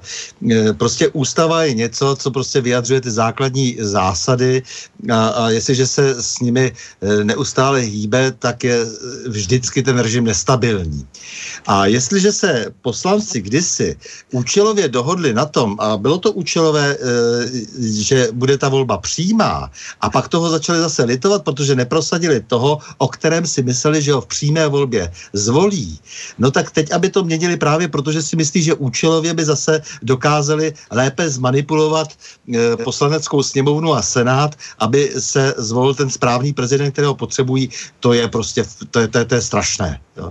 Jako, takže takže já, já prostě, já přece jenom bych byl rád, eh, Petr tam kladl, kladl tu otázku na tu zákonnost, já bych byl rád, kdybychom se dokázali dostat zpátky k přirozenému právu, k tomu starému, dobrému právu, prostě kde jsme věděli, že jsou nějaké zvyklosti, ty se pak třeba kodifikují písemně, jak to bývá zvykem na kontinentu a ne třeba v Anglii, kde tedy jak, jak se je více toho psa práva nepsaného, nebo ve Spojených státech, tam je to ovšem trošku ještě složitější v tom anglo anglosaském právu, ale nicméně, aby to bylo to, co prostě všichni cítíme, že je správně a to, nebo, nebo máme to nějak zažité, že takto to má být.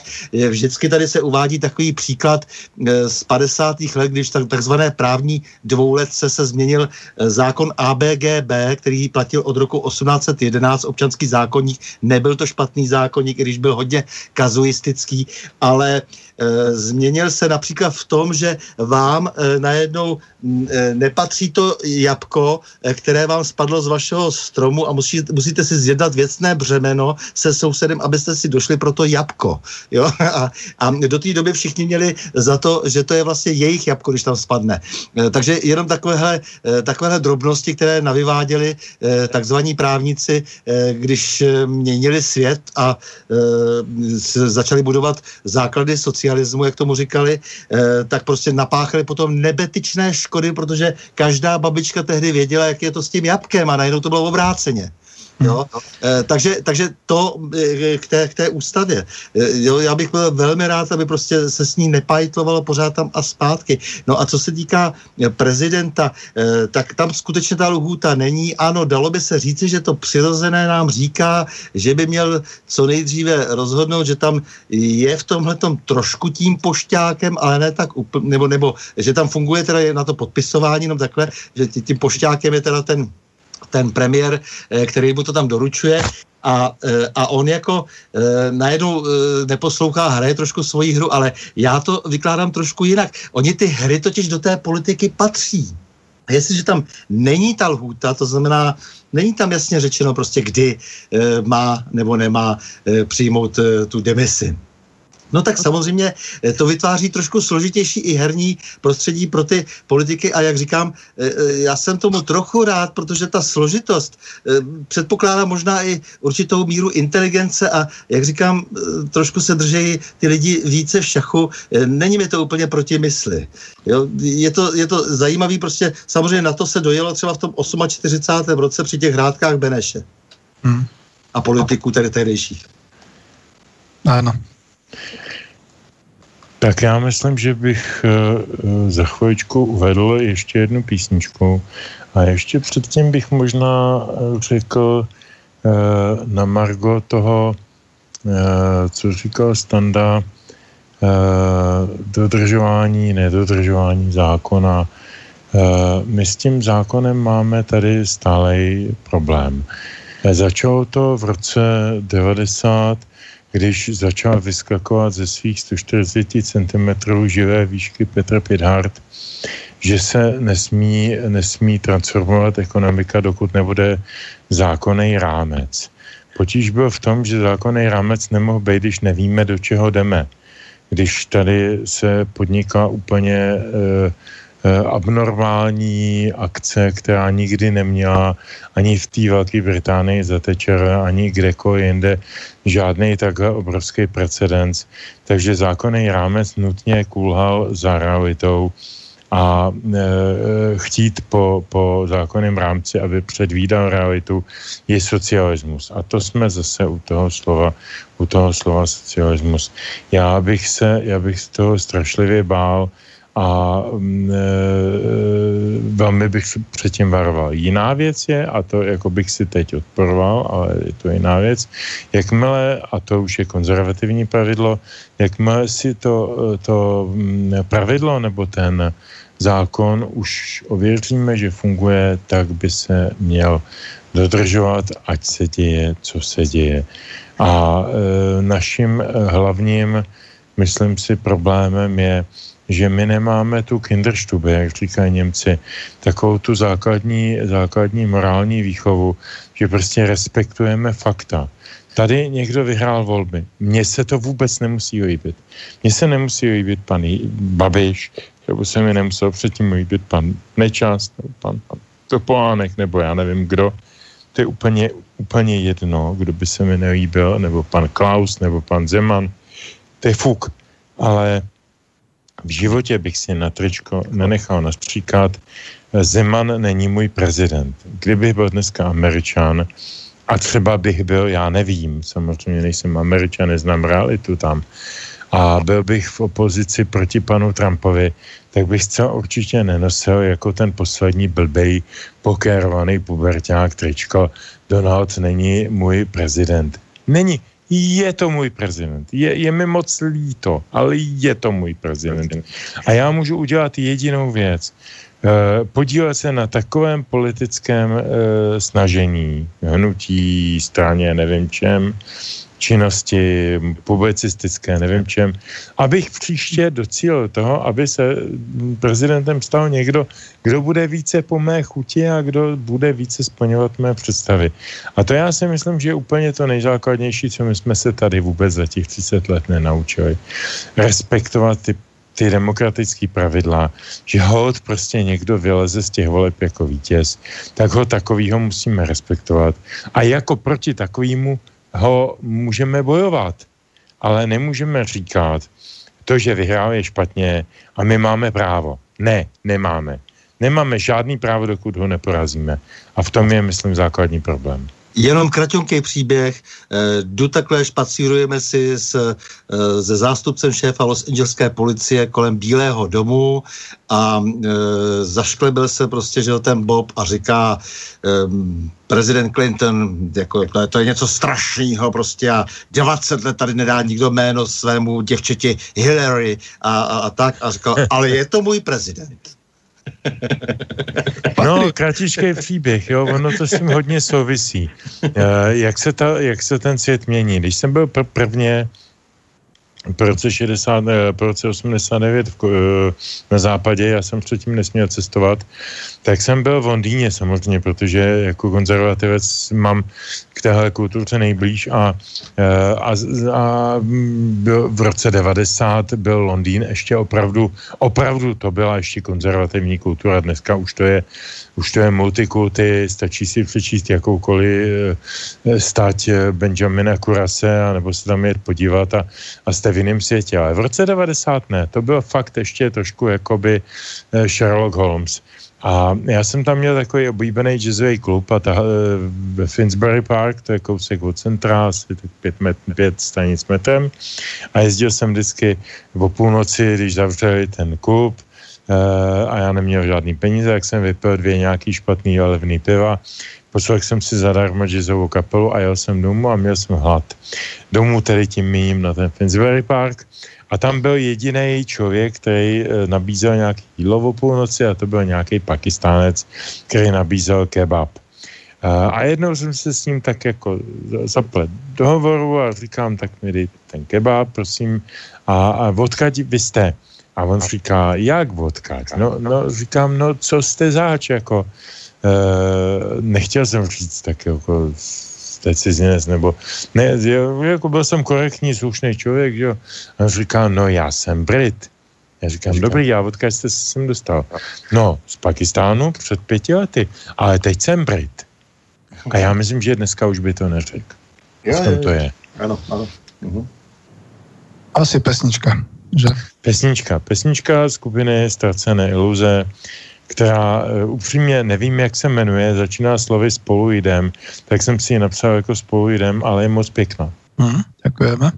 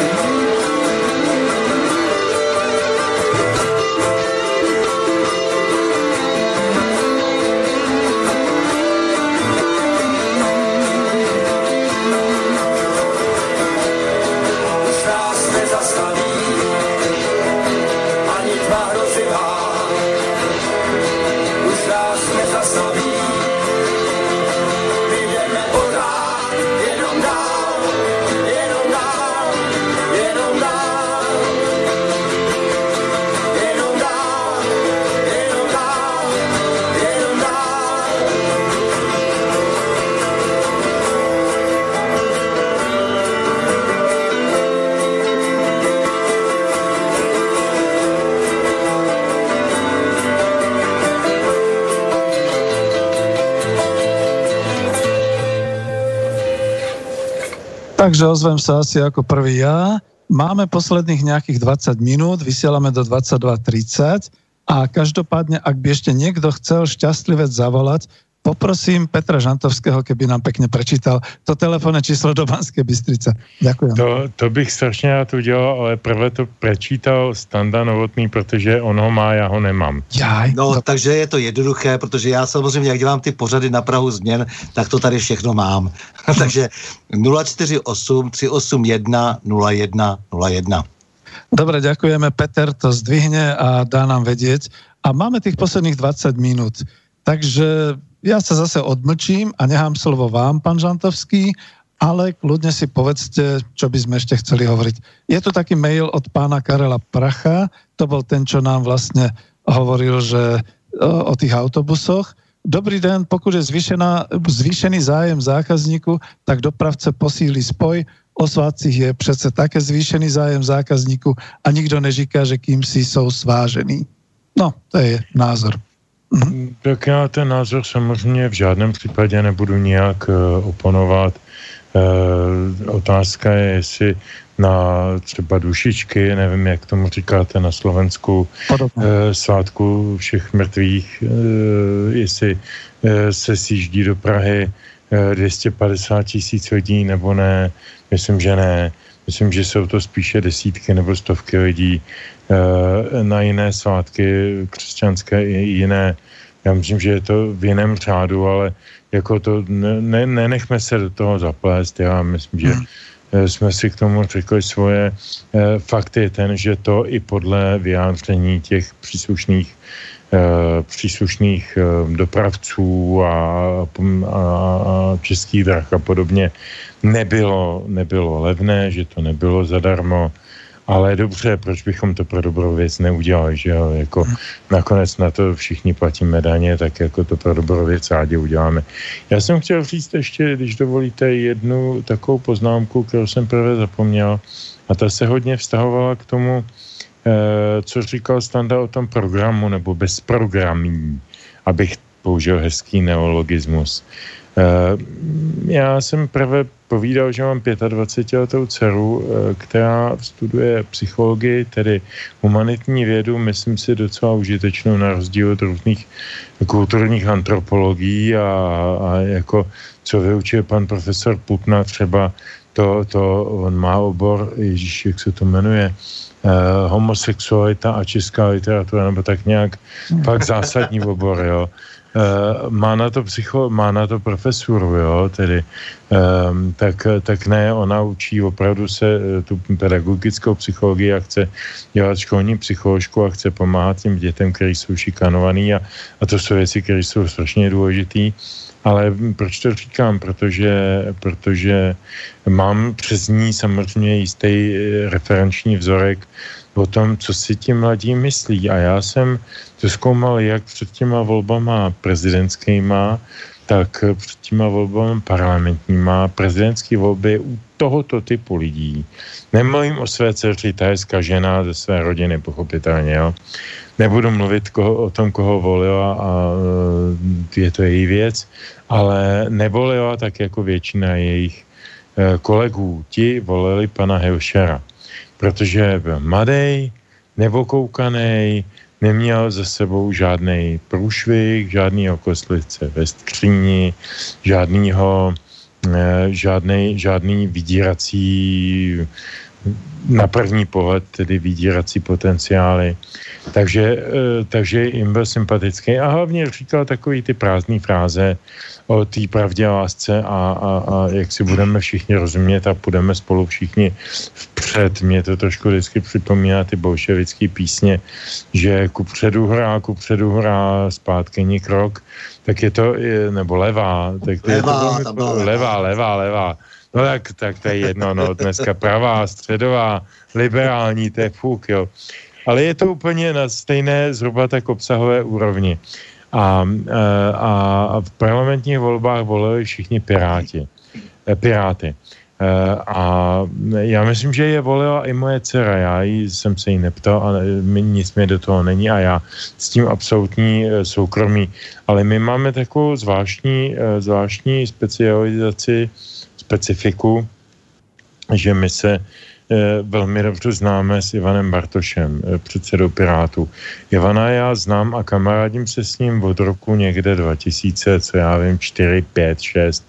Když vznikla Česká pirátská strana, tak jsme se nějak poznali v rozhlase a, a pak, pak já jsem měl, eh, provozoval jsem rádio Etno, provozoval jsem nějaký etnofestivaly a podobně a Ivan vždycky přines nějaký Eh, nějaký kuřivo, já jsem to odmít a pozval jsem ho na Vizoura, tak jsme skončili u Vizoura a bylo s ním vždycky dobrý pokecání, protože on byl vzdělaný, inteligentní kluk, který měl u nás vystudovaný knihovnictví v Americe, informatiku a dělal hlavního systémového inženýra u T-Mobile, prostě opravdu špička v tom uh, internetovém biznesu.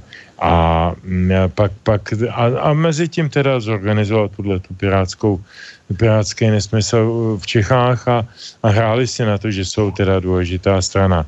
No a najednou, najednou, najednou uh, se dostali do toho parlamentu a ten Ivan, uh, kamarád, říkám, má 15 let bezmála, Eh, se stal úplně stejně nudným, nezajímavým, okravatovaným frakounem, který tam chodí, říká ty nesmysly, v podstatě neví, co říká. Tak jako většina jeho kolegů.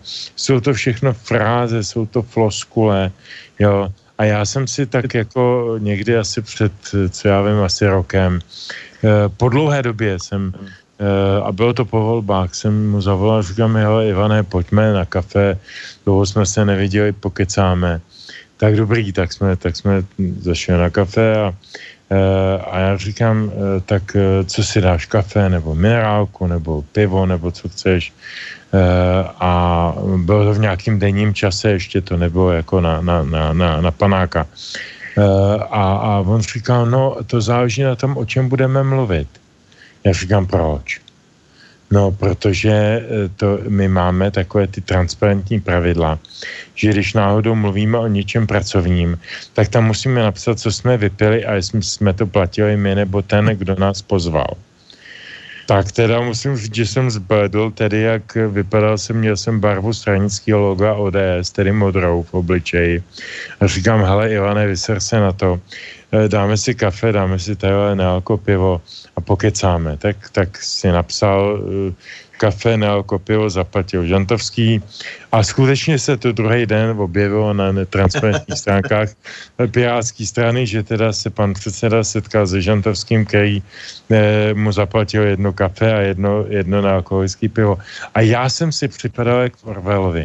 Opravdu jak u blbců s člověkem, který ho znáte jako, jako kamaráda, se kterým jsme, jste, jste vypili spousty whisky, on u toho vykouřil spousty jointů, uh, znal jste jeho bývalý, uh, bývalý holky, stávající holky, manželku, já nevím, prostě všechny slabosti, všechny síly, všechny dobrý a silné vlastnosti. A proč o tom mluvím? Protože najednou ta moc strašně mění lidi a ty mladí si to vůbec neuvědomují. Proto mluvil prvé, myslím, Standa o tom e, podivuhodným e, šachování s tím věkem voličů. Já, pokud se dobře pamatuju, něco podobného absolvoval v Rakousku, když zvítězil v prvním kole v první volbě prezidenta ten kandidát e, svobodných, Eh, a po, pak z, parlament snížil věkovou uh, hladinu jaksi voličstva na 16, tuším, nebo na 17 a, a zvítězil v, v dalším novém, nové volbě zvítězil pan Van Belen, zelený, který byl tedy eh, jaksi eh, konformnější vůči tomu tomu typu voličstva.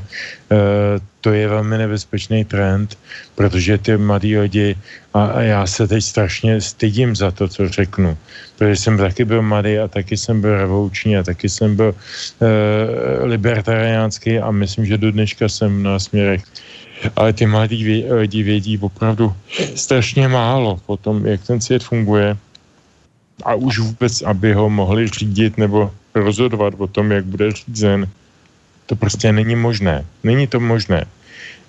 Fyziologicky to není možné, psychologicky to není možné. takže, takže mm, bojím se toho, že tenhle trend tady nastane a i se o tom mluví, se o tom mluví, že i u nás se bude snižovat ten volební věk. Tak máme telefon, ak to nevadí, dáme ešte naposledy. Nech sa no, páči. Dobrý večer, dúfam, že ma počujete. Áno. Áno. No, mal by som jednu prozbu. Sledujem no, vás na tlači skoro, denne, že skoro každodenne, denne, keď tak zoberiem. Ale stále ma hnevá jeden prežitok za tých 30 rokov a to je lustračný zákon. Porušuje to všetky ústavné práva občanov a vznikajú stále kategórie občanov druhej kategórie. A týka sa to dosť ľudí. A vyťahuje sa vtedy tento zákon, keď to niekto potrebuje. Nebudete s tým niečo robiť? Ďakujeme pekne. si dovolím, tomu, ale jako, než pustím standu, standu ke slovu, protože to je víc jeho kafe. Tak já bych, Dobre, ďakujeme vám pekne, lebo máme konec relácie. Na toto ja viem, ja som teraz tomu dostal. Uh-huh. Než pustím standu, protože to je víc jeho kafe, je, je jenom jedna věta. Uh, my dva se standou s tím určitě robit nic nebudeme, protože k tomu nemáme pravomoci. Tím jsem si úplně jistý. Uh, pokud se týká názoru, uh, domnívám se, že Eh, ten zákon eh, v mnoha směrech diskriminuje mnoho schopných, slušných a normálních lidí, třeba i z policie, ale proto bych chtěl, aby o tom mluvil Standa, protože on byl policejní prezident. On o tom ví mnohem víc, jo. Eh, každý paušální zákon, každý, který vytvoří nějakou sociální skupinu z někoho, podle jednoho vzorce je špatně. Eh, můžeme si říkat, že revoluční doba diktovala revoluční, co já vím, podmínky nebo metody. Ano, to všechno je pravda ale bylo to také diktováno od někud a bylo to také s nějakým důvodem. E, a jako nějaká doba byla předtím, nějaká byla doba potom, e, co by se nemělo, by se neměli a na tom stojím e, pošlapávat lidská práva z hlediska kolektivní viny. A tohle je kolektivní vina. Podle mě. Tak eh, ten problém je velmi rozsáhlý. Eh, zaprvé, zaprvé vždycky se všechno musí posuzovat prostě opravdu ad hoc, všechny ty viny a tak dále. Pokud je tam jako nějaká vina, to znamená, že člověk eh, jak si někoho opravdu udal, on přišel o živobytí, jako nebo třeba i dokonce o život a tak, tak to samozřejmě je velmi obtížně odpustitelné. Je dobré aspoň to vědět, jo? minimálně tedy vědět. Takže lustrační zákon na tomto ovšem postavený není, protože tam je velký problém v tom, že se od počátku vlastně s těmi věcmi manipulovalo. Už od poloviny 80. let se připravovala ta situace, která nastala po 17. listopadu. Představte si třeba, že 6 tisíc svazků eh, na první zprávě na rozvědce eh, bylo ukončeno k 30. červnu eh, 89, to znamená v době, kdy vrcholil eh, tady jakýsi třídní zápas údajně, eh, tak už jako bylo 6 tisíc eh, agentů rozvědky vyřazeno, jakože stát nepotřebuje. A takto se manipulovalo s celou řadou svazků. Takže ten lustrační zákon potom sice postihoval jaksi řadu lidí vinných i nevinných nějakým způsobem chování prostě před listopadem 89, ale zároveň velmi nespravedlivě vůči těm, kteří například nabili velmi, eh, eh, velmi prostě jaksi atraktivní postavení díky tomu, že se jejich věci ne, že by se skartovali, ale že se prostě vzali a přeprodali někam jinam, nebo vlastně za, za ně si spousta lidí kupovala beztrestnost a tak. Je to velmi komplikovaný problém a opravdu žádný z úřadů, který e, měl e, ty věci rozklíčovat, e, tak, e, tak neučinil. E, to znamená, že vlastně ještě více zatemnil tu situaci. Takže lustrační zákon v té podobě, v jaké vyšel, je opravdu dnes už velmi nesmyslný, ale na druhou stranu by bylo dobré si připomínat to, to, že najednou nás moralizují lidé, a to nemá vůbec s lustračním zákonem nic společného, kteří mají velmi eh, komplikovanou e, minulost a zrazovali kde koho. Třeba u pana Štětiny jsem spočítal čtyři zrady za jeho život, což je úžasné. Někteří jsou opravdu rekordmani.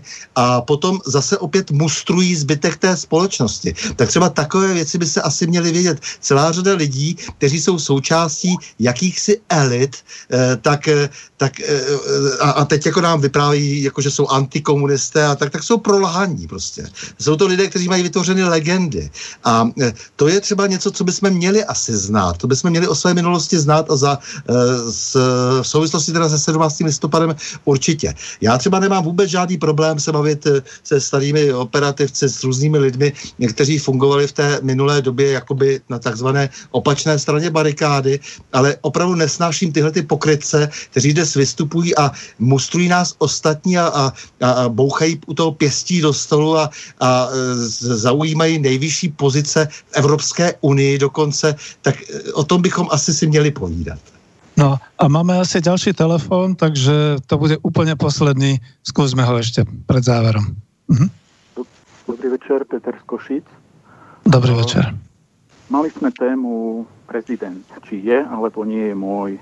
E, k tejto téme, aj keď z pohľadu vašich hostí je to zahraničná téma, ale vlastne možno ste to zachytili pri vašej rozhľadenosti, e, problém s inauguráciou e, Čaputovej, kde sa hovorí, že tá inaugurácia bola protiústavná. Takže vlastne je alebo nie je to môj prezident. Ďakujem vám. Pekne, ale to už, no, možno ešte ďalšia relácia, ale nech sa samozrejme uh, hostia vyjadria. Nech sa páči.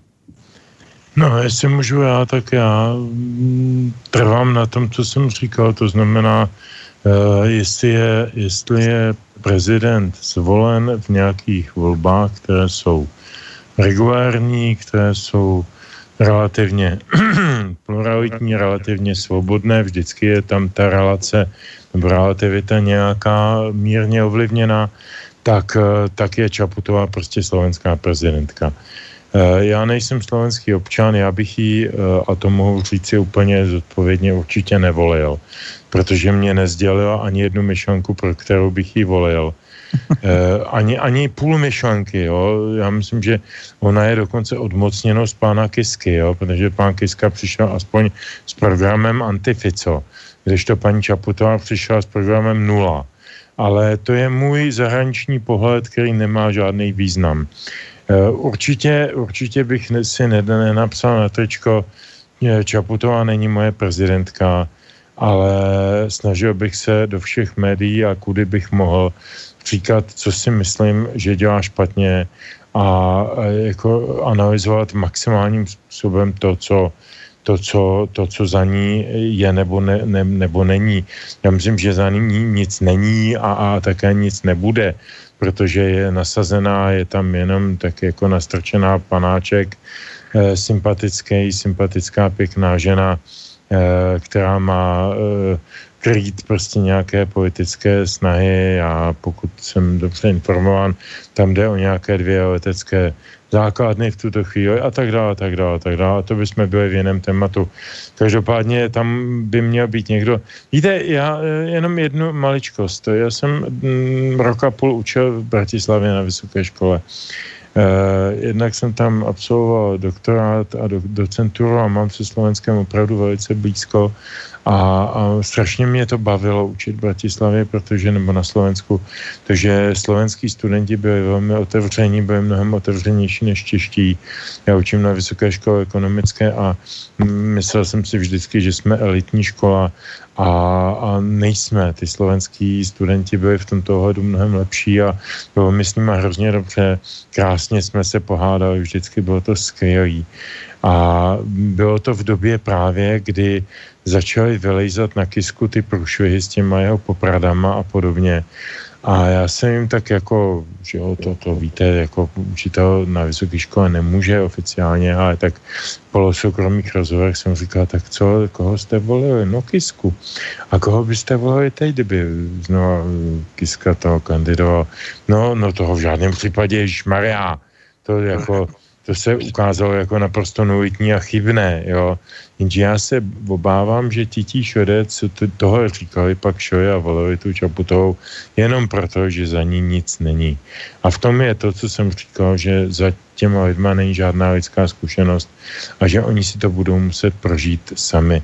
Jako my jsme si prožili komunismus, naši rodiče válku a první republiku, tak oni si budou muset prožít tohle a je mi jich trošku líto. No a ideme do záveru, ale ešte Stanislav Novotný, máte posledných pár minut. A potom... No tak jestli mám odpovědět ještě na tu Čaputovou, tak samozřejmě paní Čaputová je prezidentka eh, Slovenské republiky, takže je to prezidentka všech Slováků, určitě z formálně právního hlediska s tím se nedá nic dělat, eh, teď to tak je. Eh, dá se jedně eh, zvolit příště někdo jiný, a e, souhlasím samozřejmě velmi s Petrem, že to byla ovšem volba prázdnoty. Byla to volba prázdnoty, byla to volba tváře, e, tak už ten dnes, dnes ten svět vypadá. Ty tam jsou časy, kdy e, třeba Richard Hrbáč prostě mohl e, sehrávat významnou roli, e, roli v e, anglické politice a e, dnes je to prostě tak, že se stačí prostě nějak vymalovat a a postavit před kameru a e, za těmi lidmi někdo stojí s nějakým měšcem a to je celé, tak já vidím e, paní Zuzanu Čaputovou, ale je to prezidentka, je to dnes prezidentka, představitelka Slovenské republiky a e, slovenští voliči si musí sami rozhodnout, koho chtějí. No dnes polemizovať o tom nebudeme, lebo sú tu relácie s doktorom Harabínom, ktorý hovorí o tom, že aj tá inaugurácia bola neústavná, asi na to narážal poslucháč, ale naozaj už máme tesne pred koncom, čiže nech sa páči vaše záverečné slova, ani neviem, či sme uzavreli tú tému tej krízy. Tak jestli můžu já, já si myslím, že jsme ji neuzavřeli a to už proto, že ta kríza sama se neuzavřela, ta kríza pokračuje, budeme zcela určitě Eh, jí sledovat a budeme ji určitě monitorovat i v tomhle pořadu a já se na to moc těším a eh, děkuji všem dnešním posluchačům, posluchačkám, že tady s náma dvě hodiny byly eh, a jenom posledním větou mi zbývá představit poslední písničku, až se trošku stydím, protože je to kouzlo nechtěného. Ta písnička se jmenuje Počkej si na smrt. Eh, ne, fakt jsem tím nemyslel nic zlýho, jo, ale prostě jmenuje se tak. Tak dobrou noc. Uh, tak, tak já teda samozřejmě k té krizi jako nemohu říct nic zase, zase opět než Petr, protože to bude dlouho trvat a ta krize neskončí tím, že se nějak rozhodne prezident republiky. Ta krize bude trvat tak dlouho, uh, dokud jedna strana nezvítězí, anebo tedy ta, která teď vlastně tu krizi neustále vyvolává unavená, nebo dokud nebude v podstatě potlačena. Takhle to je. je. E, unavená, to znamená, že bude se táhnout dostracena e, ten protest těch lidí, kteří e, pojali protest jako happening. E, upozorňuji, že to jsou většinou lidé, kteří mentalitou nejsou postaveni tak, že kdyby šlo opravdu do toho, e, tak je najdeme na barikádách. Takže e, myslím si, že e, spíše to půjde do toho ztracena, uvidíme. Je, je možné, že se ještě leda co semele, ale v každém případě bude potom vyvolána zase další krize a vyvine se zase nějaký další prostředek, jak tu krizi rozpálit. Vytvoří se třeba nějaký další milion nějakých chvilek, tak máme se pořád na co těšit. A než teda Petr zahraje tu poslední písničku, tak já, bratře Petře, děkuji velmi za ten příjemný pobyt s tebou. Děkujem. Nápodobně. Ale Petrovi. A Spíš jako Já podobně oběma, oběma. oběma. No vše, všem a vše, všem Petrům vlastně, protože jeden Petr je v Bratislavě, e, s Petrem jsme si tady vedli dualog a jeden Petr je ještě, pokud se nemýlím, je v Bystrici, takže samý Petři se Stanislavem. Takže a, a samozřejmě ještě se sluší, abych si udělal reklamu, což dělám vždycky v tomhle pořadu. V pondělí na Prahu změn, e, vážení posluchači, pokud chcete, e, tak uslyšíte slova zajímavého mladého muže, právníka, excelentního Tomáše Břicháčka, eh, který eh, pracuje na ministerstvu spravedlnosti, to velký znalec europráva a je euroskeptický, jak se patří. Eh, takže se těším na slyšenou a zloučím se i s vámi, vážení a milí.